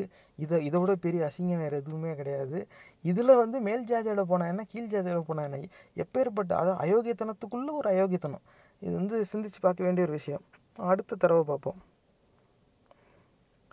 They read write sing and play as well as dance hence one of the great objections urged at first against the education of girls was we don't want our daughters to become dancing girls இது வந்து சின்ன தரவு தான் ஆனால் இது வந்து ரொம்ப சிந்தித்து பார்க்க வேண்டிய ஒரு ஒன்று அதனால் நான் மறுபடியும் இதுவாக வாசிக்கிறேன் கேட்டுக்கோங்க they read write sing and play as well as dance hence one of the great objections urged at first against the education of girls was we don't want our daughters to become dancing girls இப்போ புரித நேர்களே? நம்ம சமுதாயத்தில் வந்து இப்போ ஒரு பையனை படிக்க வைக்கிறதையும் பொண்ணை படிக்க வைக்கிறதையும் நம்ம சமமாக பார்க்காம இருக்கிற அந்த பழக்கம் எங்கேருந்து வந்துச்சுன்னு இந்த ஆட்டக்கார பெண்கள் இருக்காங்களா தேவதாசிகளாக இவங்கள வந்து இவங்களுக்கு நடனம் சொல்லித் தராங்க பாட சொல்லித்தராங்க ஆ- ஆட பாட இதில் வந்து read write sing and play as well as dance. அதாவது அவங்களுக்கு எழுத படிக்க எல்லாமே சொல்லி கொடுத்துட்றாங்க. ஏன்னா அவங்களுக்கு பலதரப்பட்ட கிளைண்ட் இருப்பாங்க போல். அப்போ எல்லாரோடையும் கலக்கணுங்கிறதுக்காக இவங்களுக்கு எல்லா அறிவும் புகட்டப்படுது. அடிமைகளுக்கு அறிவு புகட்டப்படுவதாலேயே தன் பெண் பிள்ளையும் பிற்காலத்தில் அடிமை ஆகிடக்கூடாதுங்கிறதுக்காகவே அறிவை பூட்டக்கூடாதுன்னு இந்த சமுதாயம் நினச்சிருச்சு. எப்படி போகுது பாருங்கள் யாரும் வந்து சாமி உன் கண்ணை குத்திரும் பொண்ணை படிக்க வச்சனா அப்படின்லாம் சொல்லலை. இது வந்து இது வந்து பக்க விளைவு. நம்ம ஒன்று நினைப்போம் அது அது ஒரு ஒரு ஒரு குறிப்பிட்ட கட்டுப்பாடை வந்து அமல்படுத்துவோம். அதோடைய பக்க விளைவுங்கிறது தானாக நடக்கும். இப்போ அந்த மாதிரி இந்த தேவதாசிங்கிற ஒரு பழக்கம் வந்து இருக்குது. பெண்களை வந்து கோயிலில் நேர்ந்து விடுறாங்க. அவங்கள வந்து இந்த தவறான தொழிலில் வந்து தள்ளி பயன்படுத்துகிறாங்க பல விதமாக தப்பாக அப்போ அவங்களுக்கு வந்து அந்த தொழிலில் இருக்கிற அந்த தேவதாசி பெண்களுக்கு வந்து எழுத படிக்க ஆட பாடன்னு பல கலைகள் கற்றுத்தரப்படுது. இப்படி பலதரப்பட்ட கலைகள் கற்றுக் கொடுத்துட்டாவே தன்னுடைய பெண் பிள்ளையும் தேவதாசிக்கு சமமாக ஆயிடுவாளோ? அப்படிங்கிற அச்சத்திலேயே இந்த சமுதாயம் வந்து பெண்களுக்கு கல்வியை மறுத்துருக்கு. இது வந்து சிந்திச்சு பார்க்க வேண்டிய ஒரு விஷயம். இது வந்து இன்னைக்கு தேதியில் பையனை இங்கிலீஷ் மீடியத்துலேயும் பொண்ணை தமிழ் மீடியத்துலேயும் போடுற பழக்கம் நம்ம நம்ம காலத்திலேயே நடக்கிற ஒன்று தான் ஆனால் அது இதுக்கு இதுக்கான பூர்வீகம் என்ன? எங்கே ஆரம்பித்த கொடுமை இப்போ இந்த நிலைமையில் வந்து நிற்கிது அப்படிங்கிறத நம்ம புரிஞ்சுக்கணும். இந்த அடிப்படையில் தான் நம்ம இப்போ எந்த திசையை நோக்கி போய்கிட்டு இருக்கோங்கிறத நம்மளால் கவ க- கணிக்க முடியும். அதனால் மறுபடியும் சொல்கிறேன் நம்ம அன் அன்னைக்கு தேதியில் தேவதாசி பெண்களுக்கு வந்து எழுத படிக்க கல்வி கலைகள்லாம் வந்து கற்றுத்தரப்படுது அதனாலே இந்த சமுதாயம் வந்து என் பெண் பிள்ளையும் வந்து தேவதாசி மாதிரி ஆயிடக்கூடாது தேவதாசியாக என் பெண் பெண் பிள்ளை யாரும் பார்த்துடக்கூடாதுங்கிறதுக்காகவே கல்வி கலை இதெல்லாம் வந்து கற்றுக் கொடுக்க மறுத்துருக்காங்க. அப்போ அன்னைக்கு இருந்த அந்த கொடுமை தான் இன்னைக்கு தேதியில் நம்ம நம்ம கண் கூட பார்ப்போம். நீங்கள் வெளியில் விசாரித்து பாருங்கள் ஒரு வீட்டில் வந்து ஒன்றுக்கு மேற்பட்ட பிள்ளைகள் இருக்கும்போது அந்த பெண் குழந்தைய தமிழ் மீடியத்துலேயும் ஆண் பிள்ளைகளை இங்கிலீஷ் மீடியத்துலேயும் சேர்க்குற பழக்கம் வந்து இருக்க தான் செய்யுது. பெண் பிள்ளைனாக்க ஒரு மலிவான பள்ளிக்கூடத்தில் போனால் போதும் படிக்கணும்னு அவசியம் கிடையாது அப்படின்னு விடுறதும் ஆம்பளை பிள்ளைனா மட்டும் விரட்டி விரட்டி படிக்க வைக்கிறது ஊர்லேயே மிக விலை உயர்ந்த பள்ளியில் தான் வந்து என் புள்ள படிக்கிறான் அப்படின்னு பெருமை பீத்த முயற்சி செய்யாது. இந்த மாதிரி ஒரு கொடுமை வந்து இன்றைக்கி இருக்க தான் செய்யுது. நூறு சதவீதம் வந்து நம்ம ஆண் பெண் பிள்ளைகளை சமமாக பார்க்குறோம் அப்படிங்கிறத சொல்லிடவே முடியாது. ஆனால் இது இன்றைக்கி நம்ம பார்க்குறது ஒரு பக்க விளைவு பின் விளைவு. இதுக்கான ஆரம்பம்ங்கிறது தான் இது. இப்போ சிந்திச்சு பார்க்க வேண்டிய ஒரு விஷயம். இப்படி ஒரு பழக்கத்தை வந்து கோயிலில் தான் வச்சு நடத்தியிருக்காங்க. அந்த கோயிலில் போய் நான் மறுபடியும் மறுபடியும் இதை நான் ஏன் கேட்குறேன் அப்படின்னாக்க எத்தனையோ தடவை இதை வந்து எத்தனையோ பேர் இதுக்கு முன்னாடி கேட்டிருக்காங்க. ஆனால் அதுக்கான பலன் கிடைச்சா மாதிரி தெரியல. காரணம் என்னென்னா பிற்காலத்தில் அப்படி கேட்டவங்க எல்லாரும் காணாமல் போயிட்டாங்க. இல்லாட்டினா ஏதாவது ஒரு அரசியல் கட்சிக்கு ஒரு விளம்பர பதாகையாக அவங்க வந்து மாறிட்டாங்க. அவங்களுடைய நோக்கம் வந்து சமூக தொண்டிலிருந்து வாக்கு அரசியலாக போயிடுச்சு. அதனால் அது பலன் வந்து இந்த சமுதாயத்துக்கும் சேரவே இல்லை. ஆனால் அந்த கேள்வி கேட்குறது வந்து நம்ம நிறுத்தவே கூடாது. இப்படிப்பட்ட அசிங்கத்தை என் மண்ணில் என் உழைப்பை பயன்படுத்தி என் குல பெண்களையே அசிங்கப்படுத்தி எது எந்த ஸ்தாபனம் இந்த வேலையெல்லாம் செய்யுதோ அதே ஸ்தாபனத்தில் போய் நான் என்னுடைய நேரத்தையும் பணத்தையும் இழந்துட்டு அங்கே எனக்கு பாசிட்டிவ் எனர்ஜி கிடைக்குது. அங்கே எனக்கு வந்து அந்த அப்படியே அந்த கூம்பாவிலேருந்து வந்து எனக்கு என் என் நோயெல்லாம் நீங்கி போயிடுது அங்கே போனாவே என் மனசு நிறைவாக இருக்குதுன்னா எனக்கு என் உண்மையான வரலாறு தெரியாமல் நான் முட்டாளாக இருக்கிறதுனால தான் எனக்கு அப்படி தோணுது. இதுதான் உண்மை. ஆனால் என்னுடைய அறியாமையும் முட்டாள்தனத்தையும் ஒருத்தன் வணிகமாக்கிக்கிட்டு இருக்கிறாங்கிற உண்மை வந்து தெரிஞ்சே ஆகணும்ல? அப்போ அதுக்காக தான் வந்து நம்ம இந்த பதிவில் இதெல்லாம் பேசுகிறோமே அடுத்த தடவை பார்ப்போம் The following are examples of petitions presented to a European magistrate and superintendent of police by girls who are about to become Basavis. Petition of பெயர் குறிப்பிடலை aged about 17 or 18. I have agreed to become a Basavi and get myself stamped by my Guru according to the custom of my caste. I request that my proper age, which entitles me to be stamped, may be personally ascertained and permission granted to be stamped. The stamping refers to branding with the emblems of the Sangha and Chakram. அஹ் நேர்களே C- இ- இ- இதுவும் வந்து அந்த கர்நாடகா நிலப்பரப்பில் அங்கே நடந்த அங்கே இருக்கிற ஒரு சூழ்நிலை தான் வந்து குறிக்குது இந்த தரவும் ஏன்னா அஹ், அந்த காலத்துல நீதிமன்றத்தை அணுகியிருக்காங்க அதாவது அஹ், பெண்களையே வந்து நீதிமன்றத்தை அணுக வச்சுருக்காங்க. பதினேழு பதினெட்டு வயசான பெண் வந்து நீதிமன்றத்தை அணுகி அவங்க கேட்குற அவங்க என்ன கேட்குறாங்க நீதிமன்றத்தை பார்த்தோன்னா எனக்கு வந்து பதினேழு பதினெட்டு வயசு ஆகுது நான் வந்து பாசவி ஆகணும்னு விரும்புகிறேன் கோயிலில் வந்து பூசாரி வந்து எனக்கு முத்திரை குத்தி என்னை பாசவி ஆக்கணும். அது என்னுடைய ஜாதி முறைப்படி ஆக்கணும். எனக்கு அதுக்கான வயசு வந்துருச்சு. அதனால எனக்கு அதுக்கான அனுமதியை கொடுங்க. அப்படின்னு வந்து கேட்குது அதில் அந்த ஸ்டாம்ப் பண்ணணுங்கிற ஒரு சொல் வருது.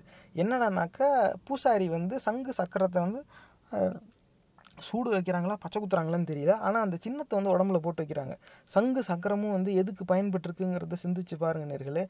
இன்றைக்கு தேதியில் சங்கு சக்கரத்தை நம்ம என்ன பண்ணிகிட்டு இருக்கோம்?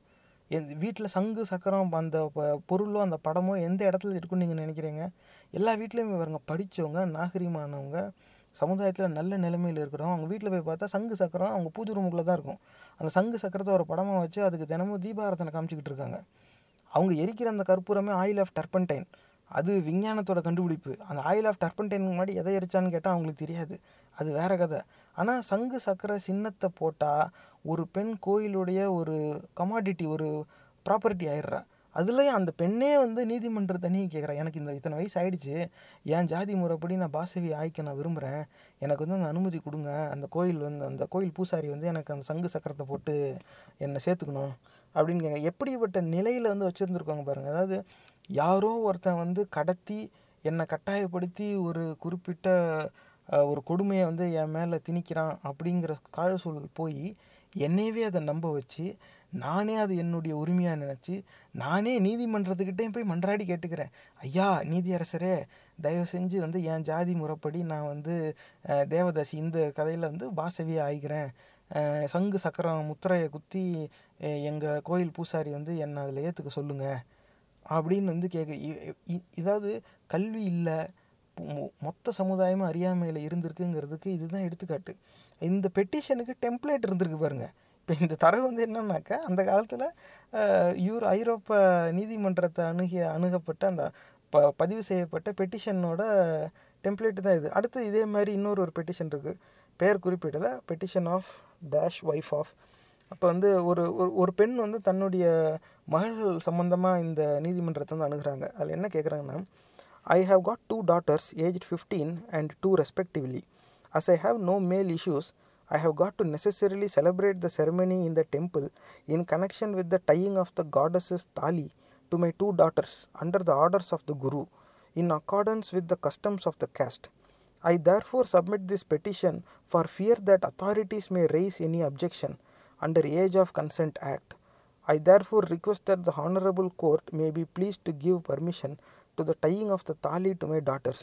எப்பேற்பட்ட கொடுமை பாருங்க அதாவது ஒரு தாய் தன்னுடைய பெண் பிள்ளைகளை வந்து இந்த மாதிரி கோயிலில் போய் தாசியாக சேர்த்து விடணும்னு விரும்புகிறா அதுக்கு வந்து சட்டம் அந்த காலத்துலேயே இந்த பெண்களை பாதுகாக்கிறதுக்கு ஒரு சட்டமும் ஒன்று வந்துருச்சு போல்.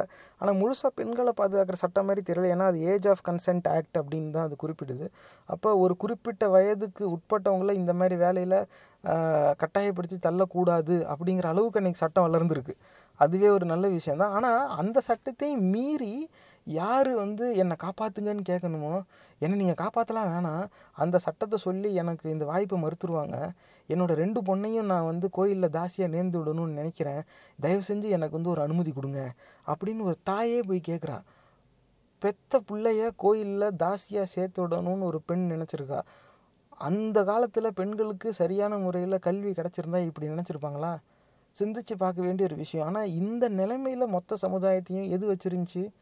ஆலய வழிபாட்டு முறைகள் தான் வச்சுருந்துச்சு. இது எங்கே தனியாக காலேஜுக்கிட்டே நடத்துனாங்க? கோயிலில் தானே? இந்த இந்த பெண் வந்து என்ன கேட்குறாங்க? நான் வந்து தனியாக ஒரு பிராத்தல் ஒன்று கட்டி நடத்திக்கிறேன் அப்படின்னு நான் கேட்டாங்க. இல்லை இருந்த பிராத்தலில் தான் போய் சேர்த்து விட்றேன்னு இருக்காங்க. சிந்திச்சு பார்க்க வேண்டிய ஒரு விஷயம். என் என் பெண் என்னோட பெண் குழந்தைகளை நான் கோயிலில் போய் நேர்ந்து விடுறேன்னு ஒரு தாய் போய் நீதிமன்றத்தை அணுகியிருக்கா. இந்த எத்தனை தாய்மார்கள் எத்தனை நீதிமன்றங்களை எத்தனை வாட்டி போய் அணுகுனாங்க அப்படிங்கிறது தெரியாது. இதில் எத்தனை ஆயிரம் பெண்கள் வந்து இப்படி சீரழிக்கப்பட்டிருக்கிறார்கள்னு தெரியல. நேர்களே இது வந்து எங்கேயோ யாரோ ஊர் பேர் தெரியாதவங்க அதெல்லாம் வந்து நார்த்து போலில் நமக்கே தெரியாதவங்க எங்கேயோ நடந்ததுலாம் இல்லை. நம்ம மண்ணில் நடந்திருக்கு. அந்த அசிங்கப்பட்டவங்களும் வந்து நம்ம முன்னோர்கள் தான் நம்ம சகோதரிகள் தான் அவங்களும். சிந்திச்சு பார்க்க வேண்டிய ஒரு விஷயம். இப்படி ஒரு நிலைமையில நம்மளை வச்சுருந்தது எது? இந்த ஆலய வழிபாடு தானே? அது எந்த மதமாக வேணாலும் இருக்கட்டும். இதில் வந்து தனியாக குறிப்பிட்டு ஒரு மதத்தை மட்டும் சொல்லணுங்கிற அவசியம் கிடையாது. ஆனால் இந்த தரவுகள் வந்து எல்லாமே ஒரு குறிப்பிட்ட மதத்தை தான் வந்து காட்டுது. இதில் இவங்க வேறு மாதிரி போட்டிருக்கலாமே? இவங்க கேட்டதே வந்து என்னோட பெண்களுக்கு தாலி கட்டணுங்கிறதுக்கு பதிலாக என் பெண்களுக்கு நான் நிகா செஞ்சு வச்சுருக்கணும் கூட இவங்க பெட்டிஷன் போட்டிருக்கலாமே? என் பெண்களுக்கு வந்து நான் மோதிரம் மாற்றி திருமணம் வைக்கணும். நான் வந்து சிலுவைக்கு என் பெண்ணை கட்டி வைக்கணும் அப்படின்னு கூட இவங்க போய் கேட்டிருக்கலாம். ஆனால் அப்படிலாம் கேட்கல இவங்க போய் நான் கோயிலில் சாமிக்கு என் பெண்ணை க என் பெண் பிள்ளையை கட்டி வைக்கணும்னு தான் அவங்க வந்து கேட்டிருக்காங்க. சிந்திச்சு பார்க்க வேண்டிய ஒரு விஷயம். அடுத்து இதே மாதிரி இன்னொரு ஒரு பெட்டிஷன் இருக்குது petition of two girls age seventeen and nineteen பதினேழு பத்தொம்போது வயசு பெண்கள் வந்து நீதிமன்றத்தை அணுகியிருக்காங்க. இது எப்பேற்பட்ட கொடுமை? அவங்க என்ன கேட்குறாங்கன்னா our father and mother are dead no we wish to be like prostitutes as we are not willing to be married and thus establish our house name our mother also was of this profession we now request permission to be prostitutes according to our religion after we are sent before the medical officer இ- இது இதோட அசிங்கமாக வேறு எதுவும் இருக்கவே முடியாது. ரெண்டு பெண்கள் வந்து அவங்கள பார்த்துக்கிறதுக்கு ஆள் இல்லை. அவங்கள பெற்றவங்க இறந்துட்டாங்க. கண்டிப்பாக அவங்களோட சொந்தக்காரங்கள் வந்து இவங்களை நிராகரிச்சிட்டாங்க. நீலாம் எங்களோட இருக்கக்கூடாது நீ என்னமோ பார்த்துக்கன்னு இவங்களை கழட்டி விட்டுட்டாங்க. அப்போ வந்து இவங்கள பார்த்துக்கிறதுக்கு ஆளே இல்லை. நம்மளை நம்மளே தான் பார்த்துக்கணும் அப்படிங்கிற ஒரு நிலைமைக்கு தள்ளப்பட்டவங்க பசியிலேயே இந்த முடிவை அவங்க எடுத்திருப்பாங்களாங்கிறது ஒ- ஒ- ஒரு கண்ணோட்டம். இன்னொரு பக்கம் இவங்களை கட்டாயப்படுத்தி இப்படி செய்ய வச்சிருக்கலாம். ஏன்னா இது நீதிமன்றத்தில் போட்ட பெட்டிஷன் இது. இவங்க இது இவங்களே விருப்பப்பட்டு நீதிமன்றத்தை அணுகுனாங்களா? இல்லை நாளைக்கு சட்ட சிக்கல் வரக்கூடாதுங்கிறதுக்காக இவங்களை கட்டாயப்படுத்தி கை நாட்டு வைக்க சொல்லி இதை போட்டாங்களாங்கிறது நமக்கு தெரியாது. ஆனால் அவங்க நீதிமன்றத்தை என்ன கேட்குறாங்கன்னா என் எங்களை பெற்றவங்க இறந்துட்டாங்க. அதனால் எங் நாங்களும் வந்து விபச்சாரிங்கிற சொல்லியே பயன்படுத்துகிறாங்க நாங்கள் விபச்சாரியாக இருக்கணும்னு ஆசைப்பட்றோம். எங்கள் அம்மாவும் இந்த தொழிலில் தான் இருந்தாங்க. And plus establish our house நேமா அவங்க குடும்ப பேரை வந்து அவங்க தூக்கி பிடிக்கிறாங்களாம். அவங்க வந்து நிறுத்துகிறாங்களாம் இந்த தொழிலுக்கு வந்து.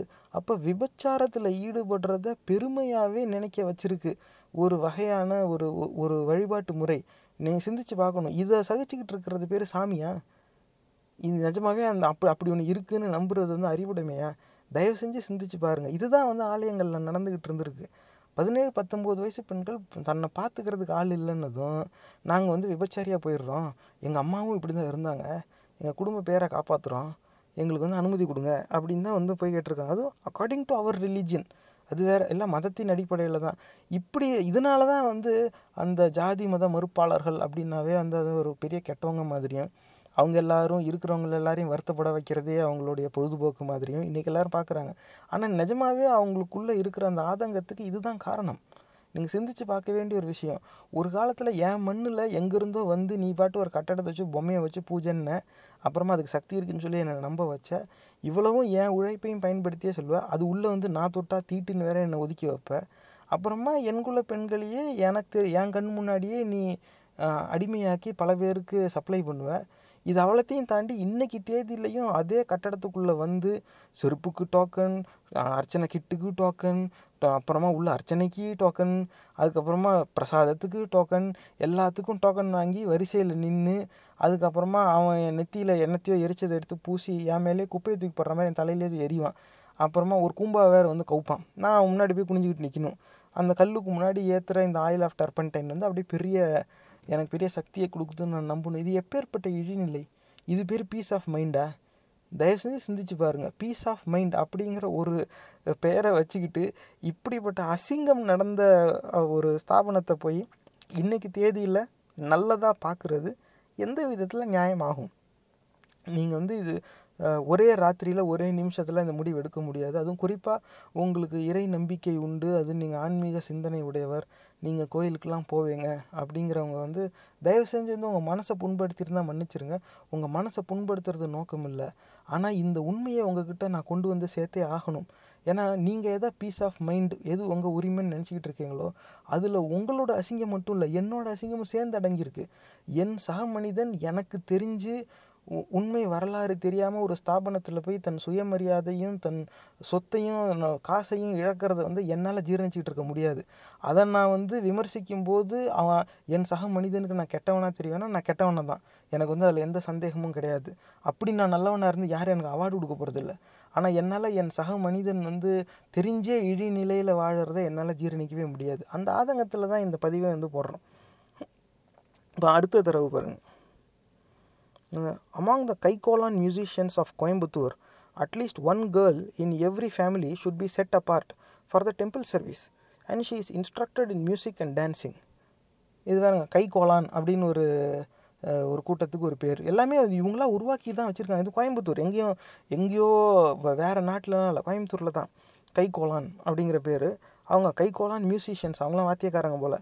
ஏன்னா இந்த பேர் தான் ஏற்கனவே அங்கே இருந்துச்சே. இன்னொரு தடவைலையும் நம்ம வந்து கேள்விப்பட்டோம். இப்போ at least one girl in every family should be set apart for the temple service அப்போ எல்லா குடும்பத்திலேருந்தும் ஒரு பெண்ணை வந்து கோயில் சேவைக்காக விட்டுருணுமா எ- எப் எப்படிப்பட்ட ஒரு பழக்கம் இருந்திருக்கு பாருங்கள் சாமிங்கிற பேரில் ஒருத்தன் வந்து ஏய் நீலாம் இந்த கூட்டம்.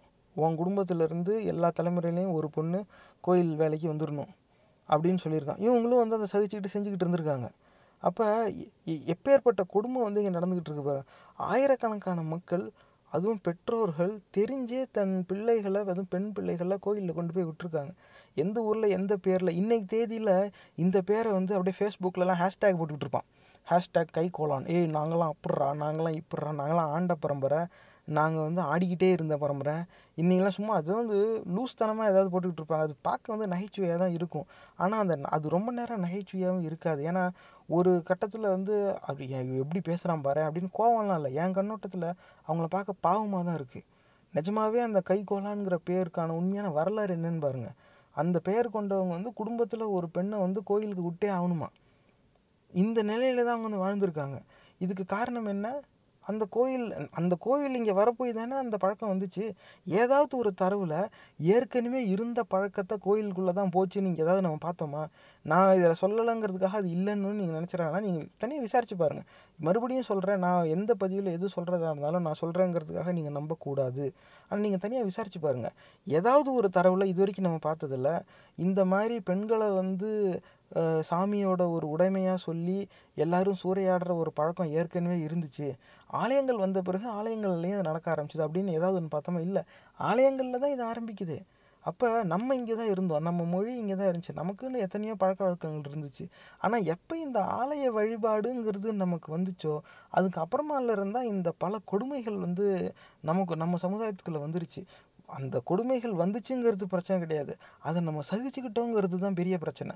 அதுக்கான முழு குற்றச்சாட்டும் வந்து நம்மளுது தான் அதில் வந்து அவனுங்க தான் செஞ்சாங்க இவனுங்க தான் செஞ்சாங்கன்னு திருப்பி அந்த ஜாதி அடையாளத்தில் பிடிச்சிக்கிட்டு ஒருத்தர் ஒருத்தர் பழி சொல்கிறதுல வந்து எந்த நியாயமும் கிடையாது. நமக்கு அந்த ஜாதி அடையாளங்கிறதே போலியானது. அந்த அது அது அதை நோக்கி தானே இந்த பயணமே போகுது. எப்படிலாம் வச்சுருக்காங்க பாருங்க. Kaikolan musicians of Coimbatore at least one girl in every family should be set apart for the temple service இது என்ன என்ன ஏதோ பெரிய ஐஏஎஸ் ஐபிஎஸ் சர்வீஸ் மாரி இவங்க சொல்லிகிட்டு இருக்காங்க. எல்லார் வீட்டிலருந்தும் பொம்பளை பிள்ளை வந்து வந்துடும் அப்போ இவங்களுக்கு பொம்பளை பிள்ளைங்க ரெகுலர் சப்ளை இருந்திருக்கு. இவங்க அப்போ இன்றைக்கி தேதியில் வேணும்னா அவங்களாம் ரெட் லைட் ஏரியா அதெல்லாம் ஒரு மாதிரியான ஏரியா அங்கெல்லாம் இருந்துச்சு. அந்த காலத்தில் அந்த ஏரியா பேர் என்ன தெரியுமா? கோயில். சிந்திச்சு பாருங்க. அப்போ அடுத்த தடவை பாருங்கள் the funeral pyre of every girl of the dancing girl caste dying in the village should be lit with fire brought from the temple. The same practice is found in Srirangam temple near Trichinopoly மறுபடியும் வாசிக்கிறேன் கேட்டுக்கோங்க. ஏன்னா இது வந்து நீங்கள் rewind தான் பண்ணிக்கங்க ஏன்னா இது அவ்வளோ அவசியமான ஒன்று the funeral pyre of every girl of the dancing girl caste dying in the village should be lit with fire brought from the temple the same practice is found in Srirangam temple near Trichinopoly அப்போ இந்த தேவதாசி கூட்டத்துல இருந்து யாராவது ஒரு தேவதாசி பெண் வந்து மரணம் அடைஞ்சிட்டாங்கன்னா அப்போ அவங்களோட அந்த அவங்கள வந்து ஈம சடங்கு வந்து எரிச்சிடுறாங்கல்ல அவங்களோட பிணத்தை. அப்போ அந்த எரிக்கிறதுக்கான அந்த தீ இருக்குல்ல அது வந்து கோயில்ல இருந்து தான் வரணுமா? ஏன்னா அவங்க தான் கோயிலோட உடைமையாச்சே. அப்போ the same practice is found in Srirangam temple near Trichinopoly அப்போ இந்த மாதிரி கோயிலில் இருந்து நெருப்பு எடுத்துக்கிட்டு போய் தேவதாசிங்களை கொளுத்துற பழக்கம் ஸ்ரீரங்கம் கோயிலே இருந்திருக்கு. இன்றைக்கி தேதியில் எத்தனை பேர் அந்த கோயிலுக்கு போகிறத ரொம்ப பெருமையாக நினச்சிக்கிட்டு இருக்காங்க? சிந்திச்சு பார்க்கணும். அந்த ஊர் பக்கம் போய் இங்கே என்ன பெருசு என்ன ரொம்ப பிரபலமானதுன்னு கேட்டால் இங்கெல்லாம் நிறைய கோயில் இருக்கு. ஓ ஸ்ரீரங்கம் கோயில் இங்கே தான் இருக்குது ரொம்ப பிரசித்தி பெற்ற கோயில். அந்த பிரசித்தி பெற்ற கோயிலோட உண்மையான லட்சணம் என்னென்னு தெரியுதா உங்களுக்கு? இப்போ புரியுதுங்களா உங்களுக்கு? பெரியார் ஏன் அவ்வளோ கடுமையாக இந்த ஆலய வழிபாட்டையும் இந்த மதங்களையும் வந்து இவ்வளோ கடுமையாக விமர்சித்தார் அப்படிங்கிறதுக்கு? ஏன்னா ஏதோ ஒன்று ரெண்டு இடத்துல அவர் எழுதுனதையும் அவர் பேசினதையும் மட்டுமே வச்சு இன்றைக்கி தேதியில் அரசியல் பண்ணுறவங்க ஆளுக்கு ஒரு கண்ணோட்டத்தை கொடுத்துக்கிட்டு இருப்பாங்க. ஆனால் இந்த இங்கே தான் தரவை நான் வாசித்து தான் காட்டுறேன். Same practice is found in Srirangam temple near Trichinopoly இதுதான் வந்து உண்மையான வரலாறு. காலப்போக்கு இன்றைக்கி தேதியில் இப்போ பிறந்தவனுக்கு வந்து இந்த வரலாறு தெரியும். எனக்கும் இது படிக்கிற வரைக்கும் தெரியலையே. அப்படி என்னடா இருக்குன்னு திறந்து பார்த்தா தான் இருக்கிற அசிங்கம்லாம் தெரியுது. அப்போ இந்த அசிங்கத்துக்கு வந்து நான் யார் மேலே பழி போட்டாலும் போடலாம். அது என்னால் பழி சொல்லாமல் இருக்கவே முடியாதுன்னெலாம் கிடையாது. ஆனால் என் கண்ணில் நானே குற்றவாளியாக தெரிகிறேன் என் மண்ணுக்கு ஒருத்தன் வந்து என்னை ஒருத்தன் அடிமைப்படுத்தி ஏமாற்றி என் மூட நம்பிக்கையை வந்து அவனுக்கு சாதகமாக பயன்படுத்தி என் குல பெண்களையே அடிமையாக்கி விபச்சாரியாக வச்சுருந்துருக்கான். இது தெரிஞ்சும் இதுக்கு மேலே அந்த ஸ்தாபனத்தில் போய் நான் தட்டுலையும் உண்டியல்லையும் பணத்தை போட்டுட்டு எனக்கு பாசிட்டிவ் எனர்ஜி கிடச்சிது. என் பொட்டுலையும் கையில் இருக்க கட்டுலையும் எனக்கு வந்து பாதுகாப்பு கிடைக்குது. மன நிறைவு கிடைக்குதுன்னு நான் சொன்னேன்னா எனக்கு சொரணை இருக்குங்கிறது எந்த விதத்துலையும் உண்மையாக இருக்கவே முடியாது. சிந்திச்சு பாருங்க. அடுத்த தடவை பார்ப்போம். But the south Travancore dasis are and indigenous class the female members of the caste are besides being known by the ordinary name of Tevadiyal and Dasi, both meaning servant of God, called Kudikar, meaning those belonging to the house, and Pendugal or women, the former of these designations being more popular than the latter. Males are called Devadiyan, though many prefer to be known as Nanjinat Vellalas. Males like these Vellalas take the title of Pillai. நீங்கள் வேணால் இது என்ன கொஞ்சம் நான் வேகமாகவே வாசிச்சிட்டேன். நீங்கள் rewind பண்ணி கேட்டுக்கோங்க. ஆனால் இது ஒவ்வொன்றா பாருங்கள் சவுத் ட்ராவன்கோர்னு இவங்க போயிட்டாங்க. அப்போ அந்த அந்த பகுதியில் இன்றைக்கி தேதியில் கேரளா மாநிலத்தில் வந்து சேரும். அந்த அதில் என்ன முக்கியமாக ஈர்க்கிறது என்னென்னா அந்த female members of the caste besides being known by ordinary name of Devadiyal and Das இப்போ புரியுதுங்களா? இந்த தேவடியால் இது வந்து நான் இன்னைக்கு தேதியிலையும் வந்து ஒரு ரொம்ப பிரபலமான கெட்ட வார்த்தை. என்ன? தேவடியா மவனே அப்படிங்கிறது. தேவடியால் அப்படின்னாக்கா என்ன? அப்படின்னாக்கா தேவனின் அடியில் கிடந்து சமூகத்துக்கு சேவை செய்யும் ஒரு பெண். அதான் தேவடியாலாம். அப்போ இன்னைக்கு தேதியிலே அது கெட்ட வார்த்தையாக இருக்குது சிந்திச்சு பார்க்கணும். இந்த கெட்ட வார்த்தைக்கான உண்மையான வரலாறு என்னென்னு புரியுதா நேர்களே? இதை படிக்கும்போது எனக்கே ஆச்சரியம் இருந்துச்சு அடப்பாவிகளா இப்படி தான் இருக்கா? அதுலேயும் ரொம்ப நாளைக்கு இந்த கெட்ட வார்த்தை இன்னைக்கு எல்லாம் தேவடியா மவனே அப்படிம்பாங்க. இல்லை தேவடியா பயலே அப்படிம்பாங்க. ஆனால் தேவடியா பிள்ளை அப்படிங்கிறது வந்து ரொம்ப பிரபலமான இந்த கெட்ட வார்த்தையிலே ரொம்ப பிரபலமான ஒரு வகை. அது வந்து இப்போ இது பாருங்கள் அவங்க தான் தேவடியாலாம். அதில் இருக்கிற ஆம்பளைங்களுக்கு பேர் தேவடியான்னா. எ- எப்படி இந்த பெண்ணா தேவடியால் ஆண்னா தேவடியான்? அவங்க எல்லாரும் வந்து ஆனால் வெளியில் சொல்லிக்கும் போது நாஞ்சி நாட்டு வெள்ளாடலாம் அப்போ வேறு வழி இல்லை. அவங்க அந்த கூட்டத்தில் பிறந்துட்டாங்க. நம்ம வந்து நம்ம தாய் தந்தையரை வந்து நம்ம தேர்ந்தெடுக்கிறதே கிடையாது. அதில் இவங்க வந்து தந்தையர் எங்கே இவங்க தேர்ந்தெடுத்தாங்க? அதுதான் பல தந்தை இருப்பாங்களே. ஏன்னா அந்த பெண்கள் விபச்சாரத்தில் தள்ளப்பட்டிருந்தாங்க. அப்போ இவங்க அந்த கூட்டத்தில் பிறந்துட்டாங்க. வேறு வழி கிடையாது. அப்புறம் இதுதான் இந்த சமுதாயம் அவங்களுக்கு கொடுத்த அடையாளம். அந்த அடையாளத்தில் அவங்களுக்கு விருப்பம் கிடையாது. அப்போ அதனால வே அதுலேருந்து இப்படி வெளியில் வருவாங்க. ஆளுக்கு ஒரு பேரை வச்சுக்குவாங்க. அப்போ இ இப்போ இதனால தான் வந்து நம்ம போன பதிவுலேயும் பேசியிருப்போம். எப்படி குறிப்பிட்ட சமூகத்தை சேர்ந்தவங்களாம் வந்து தன்னுடைய அந்த ஜாதி அடையாளத்துக்கு வேற ஒரு புது பெயர் வச்சுக்கிட்டு அது ஒரு புது வர்ணமாக அறிவிக்க சொல்லி அரசெல்லாம் மன்றாடி பட்டயம் வாங்கி அரசே அறிவிச்சிருச்சு. இனிமேலிருந்து நான் இப்படி தான் அப்படின்னு அவங்க ஏன் அப்படி ஏங்கியிருக்காங்க அப்படின்னாக்கா அவங்களுக்கு அவங்க அன்னைக்கு கால சூழலில் அவங்களுக்கு இருந்த அடையாளம் வந்து அவங்கள ஒரு இழிங்கனாக சித்தரிச்சிருக்கு.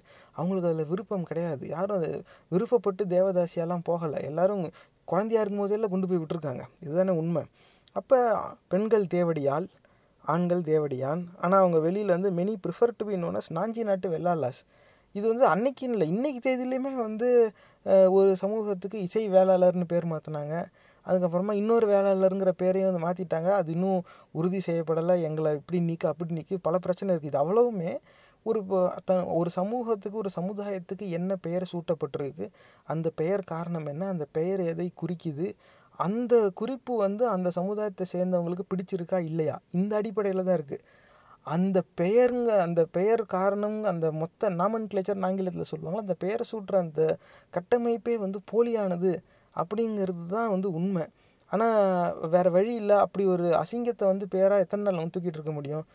வந்து ஆண்கள் வந்து தேவடியானா அப்போ எங்கே போனாலும் ஏ தேவடியா மவனேன்னு தான் அவங்க சொல்லுவாங்க. அப்போ அவங்களுக்கு அசிங்கமாக தான் இருக்கும். யாருனால அது வந்து ஜீரணிச்சிக்க முடியும்? இன்றைக்கி தேதியிலையும் வந்து பெரிய பெரிய கெட்ட வார்த்தை எல்லாம் வந்து "ஏ, வாடா பார்த்துக்கலாம் அப்படின்னு இருப்பாங்க. ஆனால் நீங்கள் தேவடியா மவனேனாக்கா அவன் டென்ஷன் ஆயிடுவான் காரணம் என்னென்னா நீ என் தாயை எப்படி அப்படின்னு திட்டலாம்? ஆனால் தேவடியால் அப்படிங்கிறது தாசிங்களுக்கு சூட்டப்பட்ட பெயர் அது. சிந்திச்சு பார்க்க வேண்டிய விஷயம். தேவனின் காலடியில் கிடந்து சே- சேவை செஞ்சுருக்கலாம் கோயிலில் விபச்சாரம் நடந்திருக்கு. இதை வந்து எப்படிலாம் வந்து சித்தரிக்க சித்தரிக்கப்பட்டிருக்காங்க பாருங்கள் இன்றைக்கி தேதிக்கும் அது ஏன் ஒரு கெட்ட வார்த்தையாக வந்திருக்குங்கிறது இப்போ தான் எனக்கு புரியுது. அந்த சொல்லுக்கு வேறு எட்டிமாலாஜிக்கல் ரிசர்ச் பண்ணவங்கள வேணால் கேட்கலாம். அதுக்கு வந்து வேறு மாதிரி சொற்பிறப்பியல் ஆராய்ச்சியும் பண்ணியிருப்பாங்களா இருக்கும். ஆனால் என் கண்ணுக்கு தெரிகிறது இதுதான். பெண்களுக்கு வந்து தேவடியால் ஆண்கள் தேவடியால் அவங்க நாஞ்சி நாட்டு வெள்ளாலாம் அப்படின்னு சொல்லிக்கிட்டாங்களாம். அதில் வந்து males like these Vellalas take the title Pillai மறுபடியும். அவங்க வந்து பிள்ளைங்கிற ஒரு பட்டத்தை அவங்க வந்து எடுத்துக்கிட்டாங்க. அடையாளம் நாங்கள் நாஞ்சி நட்டு வெள்ளாலா எங்களோட பட்டம் வந்து பிள்ளை. ஆனால் இன்றைக்கி தேதியில் பாருங்கள் அந்த இந்த மாதிரி எதெல்லாம் அவங்களுடைய அவங்க எடுத்துக்கிட்ட பட்டம் அப்படின்னு இருக்கோ இன்றைக்கி தேதியில் அதெல்லாம் ஒரு ஜாதி அடையாளமாகவே இருக்கும். சிந்திச்சு பார்க்க வேண்டிய ஒரு விஷயம் நேர்களை இந்த நிலமையில தான் வந்து கோயில் வந்து அன்னைக்கு நம்ம சமுதாயத்தில் செயல்பட்டுருக்கு. அந்த இடத்துக்கு இன்றைக்கி போய் நம்ம நேரத்தையும் பணத்தையும் வீணடிக்கிறது எப்படி அறிவுடைமை ஆகும்? இந்த கேள்வி வந்து கேட்டுக்கிட்டே தான் இருக்கணும். ஏன்னா அப்படி கேட்கலனாக்க உங்களுடைய அழிவில் என்னுடைய அழிவும் இருக்குது ஒரேடியாக பொதுநலத்தோடு தான் இருக்கணும்னு அவசியம் கிடையாது. எனக்கு என் உயிர் மேலேயும் பயம் இருக்குது ஏன்னா இந்த இப்படியே போய்கிட்டு இருந்தாக்க நம்ம மூட நம்பிக்கைக்கு மொத்தமாக அடிமையாகி மொத்த இனமும் அழிஞ்சிருவோமோ அப்படிங்கிற ஒரு அச்சம் தான் இப்போ வந்து என் மனசில் இருக்குது அதோட வெளிப்பாடு தான் இந்த பதிவெல்லாம். அடுத்த தடவை பார்ப்போம். All applications for the presentation of a girl to the temple are made to the temple authorities by the senior dancing girl of the temple, the girl to be presented being in all cases from six to eight years of age அப்போ ஒரு ஒரு பெண்ணை வந்து தேவதாசியாக கோயிலுக்கு நேர்ந்து விடுறாங்க. கோயிலேருந்து ஒப்படைக்கிறாங்க அப்படின்னா அந்த ஒப்படைக்கப்படும் போது அந்த பெண்ணுக்கு வயது வந்து ஆறுலேருந்து எட்டு. ஆறு எட்டு வயசு வந்து குழந்த. பெண் குழந்த. அந்த குழந்தைக்கு வந்து எ இப்போ விவரமே தெரிஞ்சிருக்காது. பசித்தா பசிச்சா பசிக்குதுன்னு சொல்ல தோணும் தாகம் எடுத்தால் தண்ணி வேணும்னு சொல்ல தோணும். அவ்வளவுதான். அந்த குழந்தைக்கு எதுவுமே தெரியாத ஒரு நிலையில் ஒரு குழந்தைய கொண்டு போய் ஒரு சாமியோட பெயரை சொல்லி பொது உடைமையாக கோயிலில் நேர்ந்து விட்டுருக்காங்க. அது எப்படின்னா இருக்கிற தேவதாசி தான் வந்து கொடுக்கணும். இதில் நாமினேஷன் வேறு. எ- எப்படிலாம் வந்து பழக்கம் வச்சுருந்துருக்க பாருங்க. இப்போ இன்னைக்கு தேதியில் போனால் நேரடி அனுமதி கிடையாது. ஏற்கனவே உறுப்பினராக இருக்கிறவங்க உங்களை நாமினேட் பண்ணால் உங்களை சேர்த்துக்குவோம். அந்த மாதிரி நிறைய இடத்துல பழக்கம் இருக்கும். அதே மாதிரி தான் தேவதாசி திட்டமும் ஒன்று இருந்திருக்கு. இந்த கேவலமான பழக்கம் எங்கேருந்து வந்துச்சுங்கிறது இப்போ தான் தெரியுது. அப்போ இருக்கிற தேவதாசிக்கிட்டே உட்காந்து என் பொண்ணை வந்து தேவதாசியாக விட்டுருங்க அப்படின்னதும் சரி சரி நாங்கள் பார்த்துக்குறோம் அப்படின்னு அந்த அம்மா வந்து இந்த குழந்தைய கூட்டிகிட்டு போய் ஆறுலேருந்து எட்டு வயசு குழந்தை. எனக்கு வந்து இவங்க அதை செஞ்சாங்கங்கிறது வந்து இவங்க அந்த நிலைமையில் இருக்காங்க. அயோக்கியத்தனம் அயோக்கியமாக அயோக்கியத்தனமாக தான் இருக்கும். பெற்றவங்க மனசார அவங்களோட பிள்ளைய கொண்டு போய் விட்டுருக்காங்களே எப்படி அவங்களுக்கு அந்த மனசு வந்துச்சுங்கிறது என்னால் சிந்திச்சே பார்க்கவே முடியலை. காரணம் என்னென்னா இவங்களை வந்து யாராவது கத்தி கழுத்தில் வச்சு மிரட்டி இவங்க பெண்ணை வந்து பிடுங்கிட்டு போனாங்களா? அப்படிங்கிற சந்தேகம் வரும். ஆனால் எங்கேயுமே அதுக்கான தரவுகள் வந்து கிடைக்க மாட்டேங்குது. இப்போ என் கண்ணோட்டம் என்னென்னாக்கா இவங்க நிஜமாகவே இந்த சாமி கோயில் சக்தி இந்த கொடுமையை எல்லாத்தையுமே உண்மைன்னு நம்பியிருக்காங்க. அப்போ இதுதான் நம்மளுடைய பழக்கம் இதுதான் நம்ம வாழ்க்கை முறை அப்படின்னு அந்த பொய் பரப்புரைக்கு அடிமையாகி அதோட வெளிப்பாடாக தான் விளைவாக தான் வந்து இவங்க வந்து தன்னுடைய குழந்தையவே கொண்டு போய் கோயிலில் விட்டுருக்காங்க. Six to eight years of age ஆறு எட்டு வயசு பெண்ணை குழந்தைய வந்து கோயிலில் போய் தேவதாசியாக சேர்த்து விட்ருக்காங்க சேர்த்து விட்டவங்களுக்கு வந்து இன்றைக்கி ஆங்கிலத்தில் வந்து சானிட்டி அப்படிம்பாங்க. நிஜமாவே அவங்களுக்கு அந்த சானிட்டி இருக்குதுன்னு சொன்னால் நம்ப முடியுதா? அவங்க வந்து சரியான ஒரு நிலையான மனநிலை கொண்டவங்க தான்னு நம்மளால் ஏற்றுக்க முடியுமா? சிந்திச்சு பாருங்கள் இப்படி தான் நம்ம சமுதாயம் இருந்திருக்கோம். இதுதான் நம்ம முன்னோர்களோட உண்மையான நிலை. அந்த நிலைக்கு முக்கியமான காரணம் ஆலய வழிபாடு. அந்த ஆலயங்களில் இன்றைக்கி போய் நம்ம பணத்தையும் நேரத்தையும் வீணடிச்சுக்கிட்டு இருக்கோம். நேர்களை சிந்திச்சு பார்க்க வேண்டிய ஒன்று அடுத்த தரவு பாருங்க த priest kindles the fire and performs all marriage ceremonies following the custom of the திருக்கல்யாணம் festival when Shiva is represented as marrying Parvati he then teaches the girl the Panchakshara hymn if the temple is Saivite and Ashtakshara if it is Vaishnavite uh, presents her with the cloth and ties the tali round her neck இப்போ புரியுதுங்களா இந்த திருக்கல்யாணம் அஹ், சிவா பார்வதி பஞ்சாக்ஷரா அஹ், அஷ்டாக்ஷரா சைவைட்டு வைஷ்ணவைட்டு இந்த சொற்கள்லாம் நீங்கள் ஏற்கனவே கேட்டிருப்பீங்க. இதெல்லாம் எங்கேருந்து வருதுங்கிறதெல்லாம் உங்களுக்கு சொல்ல வேண்டிய அவசியமே கிடையாது. ஆனால் இது இது இதோட பூர்வீகம் இது ஒரு காலகட்டத்தில் இது எப்படி பயன்பெற்றிருக்குங்கிறத யோசிச்சு பாருங்கள் அந்த பூசாரி வந்து ஹோமம் வளர்த்து அந்த கல்யாணத்தை நடத்துகிறாராம் அதில் வந்து சாமிக்கே கல்யாணம் பண்ணி வைக்கிறாராம் அந்த பெண்ணை வந்து. அது அவனே பூசாரியே தாலியும் கட்டியிருக்கான். He then teachers the girl அது அதில் அந்த ப- மந்திரம்லாம் வேறு சொல்லி கொடுத்துருக்கான். அது என்ன பஞ்சாட்சரா அஷ்டாட்சரான்னு தெரில ஏதோ சமஸ்கிருதத்தில் வளரிருப்பான் அவனுக்கும் தெரியாது அந்த பொண்ணுக்கும் தெரியாது. ஆனால் எ எப்படிலாம் நடந்திருக்கு பாருங்கள் இது வந்து இருக்கிற கோயிலில் ஓரமாக நாலு பேர் கோயிலை பயன்படுத்தி தப்பாக யூஸ் பண்ணிண்டாள். அவா செஞ்சதுக்கு எல்லாரும் எப்படி பொறுப்பாவாள் அப்படின்லாம் சொல்லி நம்ம வந்து எஸ்கேப் ஆக முடியாது. செஞ்சதே அவள் தான் சிந்திச்சு பார்க்கணும். ப்ரீஸ்ட் வந்து ஓமம் வளர்த்து இதில் வந்து சைவைட்டுனா பஞ்சாட்சராவான் வைஷ்ணவைஷ்னா அஸ்தாட்சராவான். இதை வந்து அந்த பெண்ணுக்கும் சொல்லி கொடுத்து திருக்கல்யாணம் எப்படி நடக்குமோ அதே முறையில் இந்த கல்யாணமும் நடக்குமா? சாமிக்கு இந்த பெண்ணை வந்து கட்டி எந்த வயசில் கொண்டு போய் விடுறாங்க? ஆறு எட்டு வயசு பெண் குழந்தைய வந்து ஒரு கல்லுக்கு கல்யாணம் பண்ணி வச்சு அதுக்கப்புறமா அந்த பெண்ணை வந்து விபச்சாரியாக உருவாக்கி நடந்திருக்கு. இது எவ்வளவுமே இந்த ஆலய ஆலய வழிபாட்டு முறையில் தானே வந்திருக்கு. எப்படி அதை வந்து ஜீரணிச்சுக்கிட்டாங்க? இது என் கேள்வி அது ஒன்று தான் இது வந்து அன்றைக்கி நடந்துச்சு அது முடிஞ்சிருச்சு போயிடுச்சுங்கிற விஷயம். அந்த ஆலயங்கள் இன்னும் இருக்குது ஆனால் எப்படி இந்த நம்ம முன்னோர்கள் வந்து இப்படிப்பட்ட கொடுமையை நடத்த விட்டு வேடிக்கை பார்த்தாங்க? இவங்களாம் இவங்கெல்லாம் வந்து இப்படி வேடிக்கை பார்த்தவங்க வந்து வீர பரம்பரை. அப்படியே ரத்தத்திலேயே வீரம் அப்படியே வீரம் விளைஞ்ச மண் எல்லா மனுஷனும் ஒன்றுனே சொல்ல தயங்குறான். இவன் பிறந்தது வீரம் விளைஞ்ச மண்ணா? இந்த மாதிரி கொடுமையெல்லாம் சகிச்சுக்கிட்டு இதுவே சொரண உள்ள கூட்டமாக இருந்திருந்தாக்கா எந்த ஆலயமும் இன்னும் இருந்திருக்காது. இடித்து மொத்தமாக தரமட்டமாக நிரவி இருப்பான் நிரவி அந்த இடத்துல விவசாயம் பார்த்துருப்பான். அவ அப்படி ஒரு- சம்பவம் நடந்துருந்துச்சுன்னா அது மானமுள்ள கூட்டம். அவன் அந்த மண் நிஜமாவே வீரம் விளைஞ்ச மண்ணு தான் ஆனால் அப்படிலாம் இங்கே எதுவும் நடக்கலை. அதனால் தயவு செஞ்சு அந்த பொய் பரப்புரைக்கு ஏமாந்து பலியாகிடாதீங்க அடுத்த தடவை பாருங்க.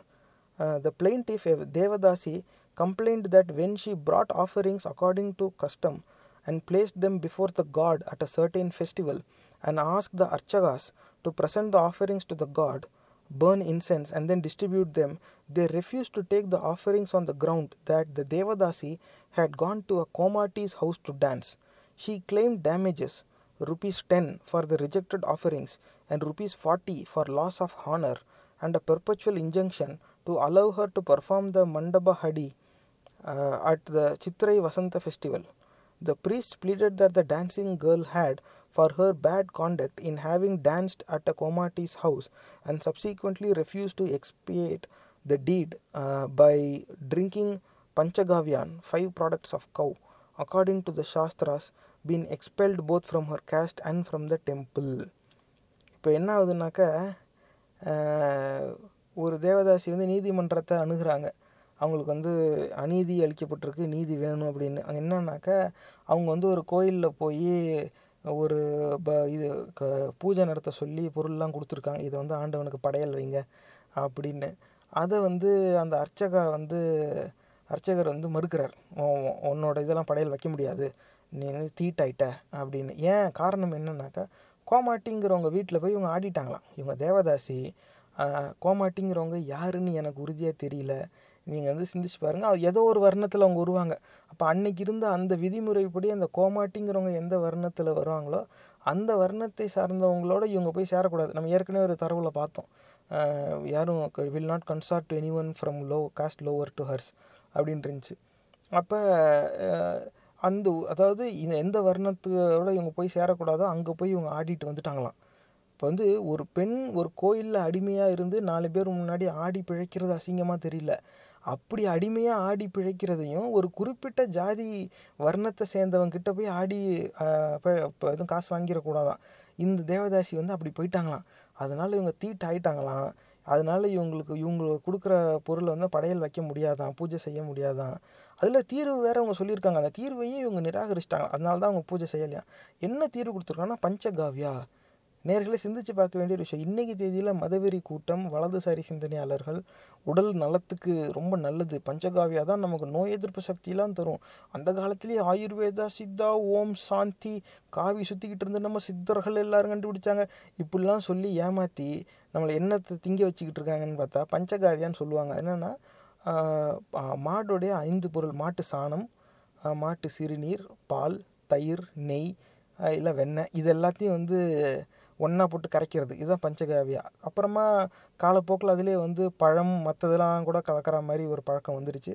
ஆனால் குறைஞ்சபட்சம் இந்த பஞ்சகாவியானா இந்த ஐந்து பொருட்கள் மாட்டுடைய இந்த ஐந்து பொருட்களும் வந்து கலந்ததில் இருக்கும். மாட்டு சாணத்தையும் மூத்திரத்தையும் கரைச்சி எதுக்கு அவன் பயன்படுத்தியிருக்கான் இந்த பஞ்சகாவியான்னு பாருங்கள் அது வந்து ஒரு தண்டனை மாதிரி போல இருக்குது வந்து நீ வந்து தேவதாசி ஆனால் இந்த குறிப்பிட்ட வர்ணங்கள் கிட்ட தான் நீ போய் ஆடி அடிமையாக விபச்சார வேலைலாம் செய்யணும்.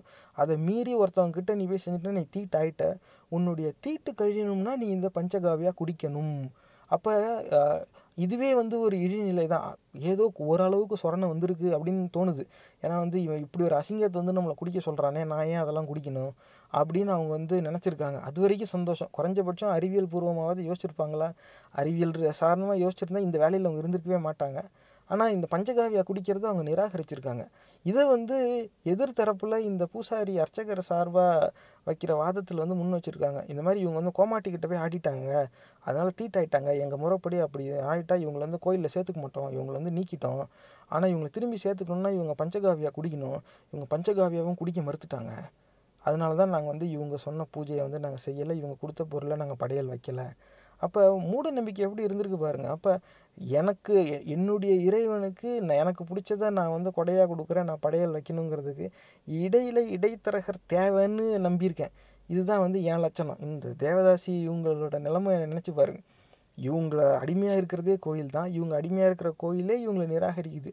ஏன்னாக்கா அதாவது நான் நான் சொல்கிற கஸ்டமர்கிட்ட தான் நீ போகணும். நீயா தனியாக கஸ்டமர்லாம் பிடிச்சிக்க கூடாது. இதுதான் அவங்களுக்குள்ளே இருக்கிற அந்த பிரச்சனை. நீங்கள் அதை உன்னிப்பாக கவனித்து பாருங்கள் அப்போ நீயா போய் கஸ்டமர் பிடிச்சிட்டோன்னா நீ தீட்டு. உன்னை நாங்கள் விளக்கிடுறோம். நீ தனியாக போய் தொழில் பண்ணிக்க. இனி இந்த கோயிலுக்கு வராத. அப்படி உன்னை திரும்பி சேர்த்துக்கணும்னா நீ பஞ்சகாவியாக குடிக்கணும். பஞ்சகாவியானா என்ன? மாட்டு சாணி மாட்டு மூத்திரம் பால் தயிர் நெய் வெண்ணெய் இதெல்லாம் வந்து சேர்க்குறது. இதுதான் வந்து பஞ்சகாவியா. இன்றைக்கி தேதியில் இந்த பஞ்சகாவியா வந்து உடம்புக்கு ரொம்ப நல்லது. இது வந்து அப்படி ஒரு சக்தி தரும். அதில் என்னென்னமோ இருக்குது மாட்டு சாணம் வந்து பூச்சிக்கொல்லி தாங்க. அது வந்து மண் தரையில் இதெல்லாம் வந்து வாசு தெளிக்கும் போது கரைச்சி போடுவாங்க. அதெல்லாம் வந்து நம்ம உணவாலாம் வந்து அருந்தக்கூடாது. உடம்பு மேலெலாம் வந்து பூசிக்கிற ஐட்டம் கிடையாது அது. அதனால் அது வந்து எந்த விதத்துலேயும் அறிவியல் பூர்வமாக நிரூபிக்கப்பட்ட ஒன்று கிடையாது. அதனால் அது வந்து உடம்புக்கு சீர்கேடு இந்த மாதிரி பஞ்சகாவியான்னு சொல்லி என்னத்தையாவது மாட்டு மூத்திரத்தையும் சாணியையும் கொடுத்தா எடுத்து தின்னுக்கிட்டு குடிச்சிக்கிட்டு இருக்காதீங்க. தயவு செஞ்சு அது வேறு மாதிரி எங்கேயாவது நோயில் போய் விட்டுரும் உயிருக்கு ஆபத்தாயிரும். ஆனால் அன்னைக்கு தே இன்றைக்கி வந்து பஞ்சகாவியாவை உடல் நலத்துக்கு நல்லது நம்மளுடைய சித்தர்களோட நம்ம இதுதான் நம்ம கலாச்சாரம் அப்படின்னு நம்மளை குடிக்க வைக்கிறாங்க. ஆனால் அன்னைக்கு தேதியில் பஞ்சகாவியாங்கிறது பனிஷ்மெண்ட்டு. சிந்திச்சு பார்க்க வேண்டிய ஒரு விஷயம். இதில் அந்த அம்மா வந்து டேமேஜஸ்லாம் வேறு க்ளைம் பண்ணுது. பத்து ரூபாயா. அது வந்து அவங்க படையல் வைக்க வந்த பொருளை வந்து நிராகரிச்சதுக்கு அதுக்கப்புறம் அவங்கள அசிங்கப்படுத்தினதுக்கு ஒரு நாற்பது ரூபாயா? மான நஷ்ட ஈடு வழக்கமெல்லாம் வேறு போட்டிருக்காங்க. என்ன என்னை அசிங்கப்படுத்திட்டாங்க. அதுக்கு ஒரு நாற்பது ரூபா வந்து இவங்க நஷ்ட ஈடு கொடுக்கணும். உன்னை வந்து விபச்சாரியாக அடிமையாக வச்சு பல பேருக்கு நேர்ந்து விட்ருக்கான் உனக்கு அது அசிங்கமாக படலை. ஆனால் நீ படையல் வைக்க சொன்னதை அவன் மறுத்தது உனக்கு பெரிய அசிங்கமாக போயிடுச்சு. எந்த நிலையில் நம்ம வாழ்ந்திருக்கோங்கிறத நினச்சி பாருங்கள் நேர்களே இந்த நிலைக்கு காரணம் அந்த ஆலய வழிபாடு தான் அந்த ஆலயத்தில் இப்போ போய் நம்ம காசை வீணாக்கிட்டு இருக்கிறது எப்படி அறிவுடைமை ஆகும்? இதில் வந்து இப்போ நிறைய தரவுகள் வந்து பார்த்துட்டோம் இப்போ வந்து ஒரு நிறைவு பகுதிக்கு வந்துட்டோம். என்னன்னாக்க இப்போ நம்ம பார்த்த தரவுகள்லாம் வந்து பார்த்திங்கன்னா எப்படி ஒரு குறிப்பிட்ட மதத்தோட ஆலய வழிபாட்டு முறைகளில் ஒரு சின்ன பங்கு தான் இது வந்து அவங்க எத்தனையோ விதத்தில் என்னென்னமோ செஞ்சுருக்காங்க இந்த தேவதாசி அப்படிங்கிற ஒரு முறை வந்து ஒரு பழக்கம் வந்து இருந்திருக்கு. ஒரு ப பல்வேறு காரணங்களால் ஒதுக்கப்படுற பெண்களை வந்து இந்த ஆலயத்தில் ஒருங்கிணைக்கிறாங்க. கலப்பு திருமணத்தால் பிறக்கிற பெண்களை வந்து நிராகரித்து எதெல்லாம் இந்த சமுதாயம் நிராகரித்து குப்பைன்னு தள்ளுதோ அவங்க அத்தனை பேரையும் இவங்க இங்கே அடிமை எடுக்கிறாங்க. காலப்போக்கில் அதை வந்து ஒரு வாடிக்கையாகவும் மற்றவங்க கொடுத்துட்றாங்க. பணக்காரர்கள் அதிகார வர்க்கத்தில் இருக்கிறவங்களாம் வந்து கிஃப்ட் பண்ணுவாங்களாம். ராஜாக்கள் no kings and noble men வந்து கிஃப்ட் பண்ணுவாங்களாம். யார் வீட்டு பிள்ளைய கிஃப்ட் பண்ணுவாங்க? அந்த கிங் அவருடைய பொன் குழந்தைய தேவதாசியாக கிஃப்ட் பண்ணுவாரா? அப்படி எங்கேயாவது வரலாறு இருக்கா? சிந்திச்சு பாருங்கள் அப்படி இருந்துச்சுன்னா அதை விட கொடுமையான ஒரு தகப்பன் வேறு எவனுமே இந்த உலகத்தில் இருக்கவே முடியாது. ஆனால் ராஜாவை விட்டுருங்க. பொதுமக்களே வந்து அவங்களுடைய பெண் பிள்ளைகளை வந்து கோயிலில் போய் விட்ருக்காங்க காரணம் என்னென்னா இந்த பொய் பரப்புரையை உண்மைன்னு அவங்க நம்பி ஏமாந்துருக்காங்க. ஆமாம் நமக்கு ரெண்டு பெண் குழந்தையாயிருச்சு ஆம்பளை பிள்ளை இல்லை நம்ம ஊர் வழக்கப்படி பொ பொண்ணை வந்து கோயிலில் போய் விட்டுறணும் அப்படின்னு வந்து இவங்களுமே மனசார விட்டுருக்காங்க. அதாவது எங்களுக்கு இந்த கொடுமை வேணாம். மனசார என் என் பிள்ளைய வந்து இந்த மாதிரி அடிமையாக நான் என்னால் விட முடியாது அப்படின்னு சொல்லி இன்னும் குடும்பம் எல்லா ச சாமா சாமா செட்டோட ஊர் விட்டு ஊர் ஓடுனாங்க. அப்படி எங்கேயாவது வரலாறு இருக்குமாங்கிறத நான் தேடிக்கிட்டு இருக்கேன். ஏன்னா நிஜமாவே அப்படி இருந்தாங்கன்னா அவங்கள என் முன்னோர்கள்னு சொல்லிக்கிறதுல நான் நிஜமாவே பெருமைப்படுவேன். ஏன்னா அன்னைக்கு தேதியில் இந்த கொடுமையை வந்து இப்படிப்பட்ட கட்டமைப்பை எதிர்த்துலாம் ஒரு தனி மனிதராலேயோ ஒரு சின்ன குடும்பத்தாலேயோ எதுவுமே செஞ்சுருக்க முடியாது. ஆனாலும் தன் சுயமரியாதையை விட்டு கொடுக்கக்கூடாதுன்னு சொல்லி பயந்து எல்லாரையும் காப்பாற்றணும்னு சொல்லி தன் பெண் பிள்ளைகளை கூட்டிகிட்டு ஒரு குடும்பம் ஓடி இருக்குது அப்படின்னாக்க நிஜமாவே அந்த குடும்பம் வந்து பாராட்டப்பட வேண்டிய ஒன்று அப்படி ஒரு செயல் நடந்திருந்தால் அதுதான் நமக்கு உண்மையான அவங்க தான் நம்ம முன்னோர்கள். அந்த முன்னோர்கள் நினச்சி தான் நம்ம பெருமைப்படணும். ஆனால் கசப்பான உண்மை என்னென்னா அப்படி எந்த தரவும் எங்கேயும் என் கண்ணில் படலை. உங்களுக்கு எங்கேயாவது தெரிஞ்சால் தயவு செஞ்சு எங்களுக்கு அனுப்பு எங்களுக்கு அந்த லிங்க்கையோ ஏதாவது ஒரு படம் பிடிச்சோ எங்களுக்கு அனுப்புங்க. நாங்கள் அதை ஒரு பதிவுலையும் வந்து பேசிடுறோம். ஆனால் சிந்திச்சு பார்க்க வேண்டிய ஒரு விஷயம் ஆறுலேருந்து எட்டு வயசில் இருக்கிற பெண் பிள்ளைகளை கொண்டு போய் கோயிலில் விட்டுருக்காங்க. அவனும் வந்து சாமிக்கு கல்யாணம் பண்ணி வச்சுட்டு இனிமேல்ருந்து இந்த பொண்ணு பொது உடைமை அப்படின்னு அறிவிச்சிடுறான். இதில் இன்னும் நிறையா திறவுகள் வந்து இப்போ இந்த மாதிரி இருக்குது. இன்னும் அது உள்ளே போய் போய் பார்த்தீங்கன்னாக்கா அந்த அந்த காலத்தில் எல்லாமே மூட நம்பிக்கையாக தான் இருந்திருக்கு. இப்போ இப்போ தான் புரியுது ஏன் பெரியார் வந்து இந்த மாதிரியான ஆலய வழிபாட்டு முறை மதங்கள் இந்த மூட நம்பிக்கையில் வந்து அவ்வளோ கடுமையாக விமர்சித்தார் அப்படிங்கிறதுக்கு. ஏன்னா அன்றைக்கி கால சூழல் அப்படி. அப்படி விமர்சிக்கலைன்னா இதிலிருந்து மக்களை மீட்டெடுக்கவே முடியாது. ஆனால் உண்மை என்னென்னா அவருடைய முயற்சி வந்து நூறு சதவீதம் வெற்றி பெறலை. ஏன்னா அவர் கூட நின்றவங்கலாம் பிற்காலத்தில் அரசியல் வியாபாரமாகுதுன்னு தெரிஞ்சதும் வெளில வந்து கட்சி ஆரம்பிச்சிட்டாங்க. அந்த சமூக தொண்டுங்கிறது வந்து மொத்தமாக நின்னே போச்சு. ஆனால் இது வந்து பெரியாருங்கிறது ஒரு தனி நபருங்கிற கண்ணோட்டத்தில் பார்க்க முடியாது. பகுத்தறிவு பகலவன் வந்து ஒரு தத்துவம் அப்படி தான் வந்து சொல்லணும். அந்த ஆள் வந்து அன்னைக்கு என்ன சிந்தனையை விதைச்சிட்டு போனானோ அந்த சிந்தனைக்கு முடிவே கிடையாது. இதுதான் உண்மை. இந்த நிகழ்ச்சியுமே வந்து அது ஒரு வெளிப்பாடாக தான் வந்து நாங்கள் வந்து பார்க்குறோம் ஆனால் அது ஒரு பக்கம் இருக்கட்டும். அன்றைக்கி அப்படி இருந்துச்சுனாக்கா இப்போ என்ன மாறிடுச்சா? பெரியார் வந்து அன்றைக்கி அவ்வளோதான் கேட்டார். சிலையெல்லாம் உடைச்சாரு செருப்பால் அடித்தார் அப்படி இருந்து என்ன மொத்தம் மாறிடுச்சு? இன்றைக்கி தேதியிலையும் வந்து சனிக்கிழமைனா இந்த கோயில் வெள்ளிக்கிழமைனா அந்த கோயில் இருக்கிற கேலண்டரில் இருக்கிற நாள்லாம் இருக்கிற கோயில் பிடிச்சிருச்சு. இப்போ புதுசாக பாபா கோயில்னு ஆரம்பிக்கிறாங்க. அது என்னைக்கிட்டான்னு கேட்டால் வியாழக்கிழமை. ஏன்னா மிச்சம் வெள்ளி சனி தான் மற்ற கோயில் பிடிச்சிக்கிச்சு. அது எப்படின்னா ரெண்டு பிரபலமான நடிகர்களோட திரைப்படம் ஒரே நாளில் வெளியிடுறத தவிர்ப்பாங்க. அவங்களுக்குள்ளே பேசி வச்சுக்கிட்டு நீங்கள் இன்றைக்கி வெளியிடுங்க நாங்கள் அடுத்த வாரம் வெளியிட்டுக்கிறோம் ஏன்னா ஒரே நாளில் அப்படி வெளியிட்டாக்க ரெண்டு பேருக்கும் வந்து அந்த டிக்கெட் ரெவின்யூ வந்து கொஞ்சம் கஷ்டமாக இருக்கும். போட்டி அதிகமாகிடுச்சுனாக்கா ரெண்டு பேருக்கும் லாபம் கம்மியாக கிடைக்கும். அப்போ ஒருத்தர் படத்தை வெளியிடும் போது இன்னொருத்தர் விடாமல் இருந்தால் நல்லது தானே அந்த மாதிரி இப்போ ஆலய வழிபாட்டு முறை இன்றைக்கி தேதியில் இருக்குது ஏற்கனவே இப்போ பல கோயில்களில் வெள்ளிக்கிழமை சிறப்பு பூஜை சனிக்கிழமை சிறப்பு பூஜை அப்படின்னு சொல்லி ஏற்கனவே ஏமாற்றிட்டாங்க அதில் எல்லோரும் போய் ஏமாந்துக்கிட்டு இருக்காங்க. அப்போ மிச்சம் இருக்கிறது நம்ம மிச்சம் இருக்கிற நாட்களில் தான் எடுக்கணும். நம்ம வியாழக்கிழமை எடுத்துக்கலாம் அப்படின்றாங்க.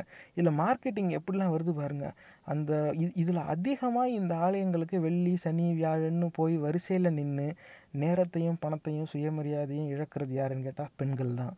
இந்த ஆலய வழிபாட்டு முறையில் தேவதாசிங்கிற அந்த பழக்கத்தை இங்கே வச்சதில் அதிகமாக பாதிக்கப்பட்டவங்க யாரும் ஆண்களோட பெண்கள் தான்.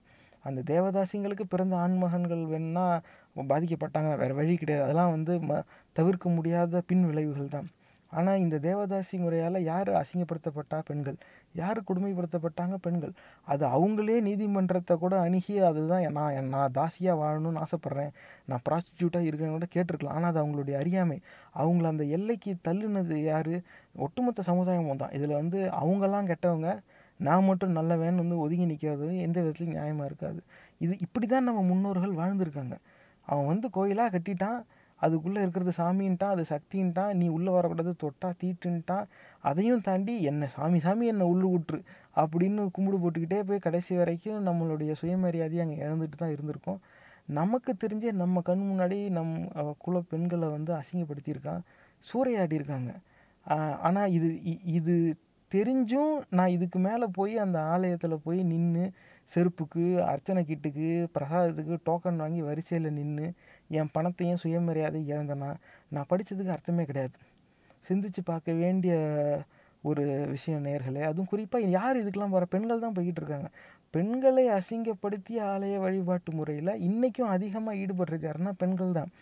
எல்லா தெருவுக்கு ஒரு வயசான பாட்டிமா இருக்கும். எந்த லேடியை பார்த்தாலும் என்னம்மா வெள்ளிக்கிழமை டோக்கன் வாங்கிட்டியா? தீந்துரும். நூறு டோக்கன் தானா? அப்படிங்கிறது. ஏன் நூற்றி ஓராவது டோக்கன் வந்து ப்ரெஸ்ஸில் பிரிண்ட் அடிக்கலையா? அதெல்லாம் கட்டுக்கிட்ட வச்சுருப்பாங்க. ஒரே டோக்கன் புக்கு தானே. அப்போ காரணம் என்னென்னாக்கா அப்படி ஒரு டிமாண்டை உருவாக்குறாங்களாம். எல்லோரும் ஆமாம்மா டோக்கன் வாங்கிடணும். டோக்கன் வாங்கினா ஒன்று டோக்கன் வாங்கலைன்னா இன்னொன்று டோக்கன்லேயே பல டோக்கன் இருக்குது ஐம்பது ரூபா டோக்கன் நூறுரூவா டோக்கன் கலசம் சைஸ் மாறும். கலசம் கலர் மாறும். அப்புறமா கூட என்னெல்லாம் தராங்களோ பிரசாதம் அது பெரிய டோ விலை கொடுத்துரு டோக்கன் வாங்கினா பிரசாதம் நிறையா வரும். இப்படிலாம் அதில் வேற அன்னதானம் நேரம் வைப்பாங்க. இப்படிலாம் அதாவது எப்படிலாம் வந்து மக்களை அந்த இடத்துக்கு வர வச்சு ஏன்னா நோக்கம் ஃபுல்லாக உண்டியல்லையும் தட்டுலையும் இந்த டோக்கன்லையும் மக்கள் செலவழிக்கிற அந்த காசு தான் இது இதுன்னு இல்லை எந்த மதத்துலேயுமே இதே தானே எங்கே போனாலும் ஒரு தட்டு வரும். தட்டு வந்தால் போடணும். ஒரு சில இடத்துல பக்கெட் வரும். பக்கெட் தான் வரணும். அந்த ஆலயத்துக்கு பெயர் மாறும். அந்த ஆலயத்துக்குள்ளே இருக்க பொம்மை மாறும். அந்த பொம்மைக்கு இருக்கிற பெயர் மாறும். அப்புறமா அந்த ஆலயத்துக்குள்ளே இருக்கிற அந்த வழிபாட்டு முறை மாறும். ஒரு சில நேரம் வேறு வேறு மொழியும் பயன்படும். அவ்வளோதானே தவிர அயோக்கியத்தனம் அயோக்கியத்தனம் தான். கடைசி வரைக்கும் சாமி கோயில் ஆலயங்கிற பேரில் மக்களுடைய பணத்தை தான் சூறையாடிக்கிட்டு இருக்கு. இப்போ இதுதான் வந்து மதங்கள் வந்து நம்ம சமுதாயத்தில் இது வரைக்கும் செஞ்சுருக்கிற ஒரே வேலை. வேறு எதுவுமே இது செய்யலை. இந்த பீஸ் ஆஃப் மைண்ட் சக்தி இதெல்லாம் வந்து முழுக்க முழுக்க போய் தயவு செஞ்சு நம்பாதீங்க. பெண்களை இழிவுபடுத்திய வழிபாட்டு முறை சார்ந்த அந்த ஆலயங்களுக்கு இன்னைக்கு நம்மளே தெரிஞ்சே பெண்களை அனுப்புறது எப்படி நியாயமாகும்? இதான் சிந்திச்சு பார்க்க வேண்டிய ஒரு விஷயம். ஏன்னா பன்னெண்டு வயசு ஆயிடுச்சுனாவே பொண்ணை வந்து பூஜை செய்கிற மெஷினாக மாற்றிடுவாங்க இப்போ இதுதான் வந்து இன்னைக்கு தேதியில் என்ன ட்ரெண்டிங்கில் இருக்குது அப்படின்னு பார்த்தா பன்னெண்டு வயசு ஆயிடுச்சா அந்த அந்த பொண்ணுக்கு வந்து சாமி புத்தகமாக கொடுத்துட்றது. ஒரே சாமி பாட்டு தான். அதுக்கப்புறம் அந்த அம்மா அந்த பெண் அந்த பெண் வந்து அந்த அந்த அவங்க அம்மாவோட புடவைய பிடிச்சிக்கிட்டே கோயிலுக்கெல்லாம் போகணும். வெள்ளிக்கிழமை என்ன பூஜை சனிக்கிழமை என்ன பூஜை எல்லா டீட்டெயிலும் தெரியும். அவங்களுக்கு தெரிஞ்ச க அப்புறமா கொஞ்சம் வளர்ந்ததும் அந்த பொண்ணுக்கு தெரிகிற ரெண்டே டீட்டெயில் கோயிலில் இருக்க பூஜைங்க டீட்டெயில் அதை விட்டால் டிவி சீரியல் டீட்டெயில். அதோட சரியாக போச்சு. அந்த பெண்ணுக்கும் வந்து கணிதம் விஞ்ஞானம் மொழி இதெல்லாம் வந்து கற்றுக் கொடுக்கலாம். ஏன் மேடம் கியூரி மாதிரி அந்த பொண்ணும் வந்து பிற்காலத்தில் பெரிய விஞ்ஞானியாக வரலாம். ஆனால் அதுக்கெலாம் வந்து அந்த மாதிரியான தலைப்புகளுக்கு வந்து அறிமுகப்படுத்தி விடணும். அதனால் நம்ம நம்ம சமுதாயம் இன்னும் அந்த அந்த தி கண்ணோட்டத்தில் பார்த்தா நம்ம சமு- சமுதாயம் வந்து பின்னோக்கி தான் போய்கிட்டு இருக்கு. இன்றைக்கி இதில் பன்னெண்டு வயசு ஆச்சாவே அவன் வந்து பூஜா மெஷின் அவ்வளோதான் இதுதான் என் கண்ணோட்டம். அவங்க வந்து வீட்டில் பூஜை வந்து அந்த பொண்ணு தான் செய்யணும். அதுக்கப்புறமாலேருந்து இப்படி வச்சிடுறாங்க. அப்போ க இதே கட்ட இதே இடத்துல அந்த வீட்டில் இருக்கிற பையனை வந்து அதிக பேர் கட்டாயப்படுத்த மாட்டாங்க. க கட்டாயப்படுத்தினாலும் அதுவும் அசிங்கம் தான் அதில் எந்த விஷயம் இல்லை. ஆனால் அசிங்கத்தில் கூட ஒரு அநியாயம் இருக்குதுங்கிறது தான் நான் இதில் சுட்டி காட்ட விரும்புகிறேன் வீட்டில் வந்து ஆம்பளை பசங்களும் இருக்கிறாங்க பொம்பளை பசங்களும் இருக்கிறாங்கன்னா பூஜை செய்கிறதுக்கு பொம்பளை பசங்களை மட்டும்தான் கட்டாயப்படுத்துகிறாங்க அப்போ காலகாலமாக இந்த சாமி பூஜை கோயில்னு வச்சதில் தேவதாசிங்கிற பெயரை வச்சுக்கிட்டு பெண்களை தான் அசிங்கப்படுத்தியிருக்காங்க.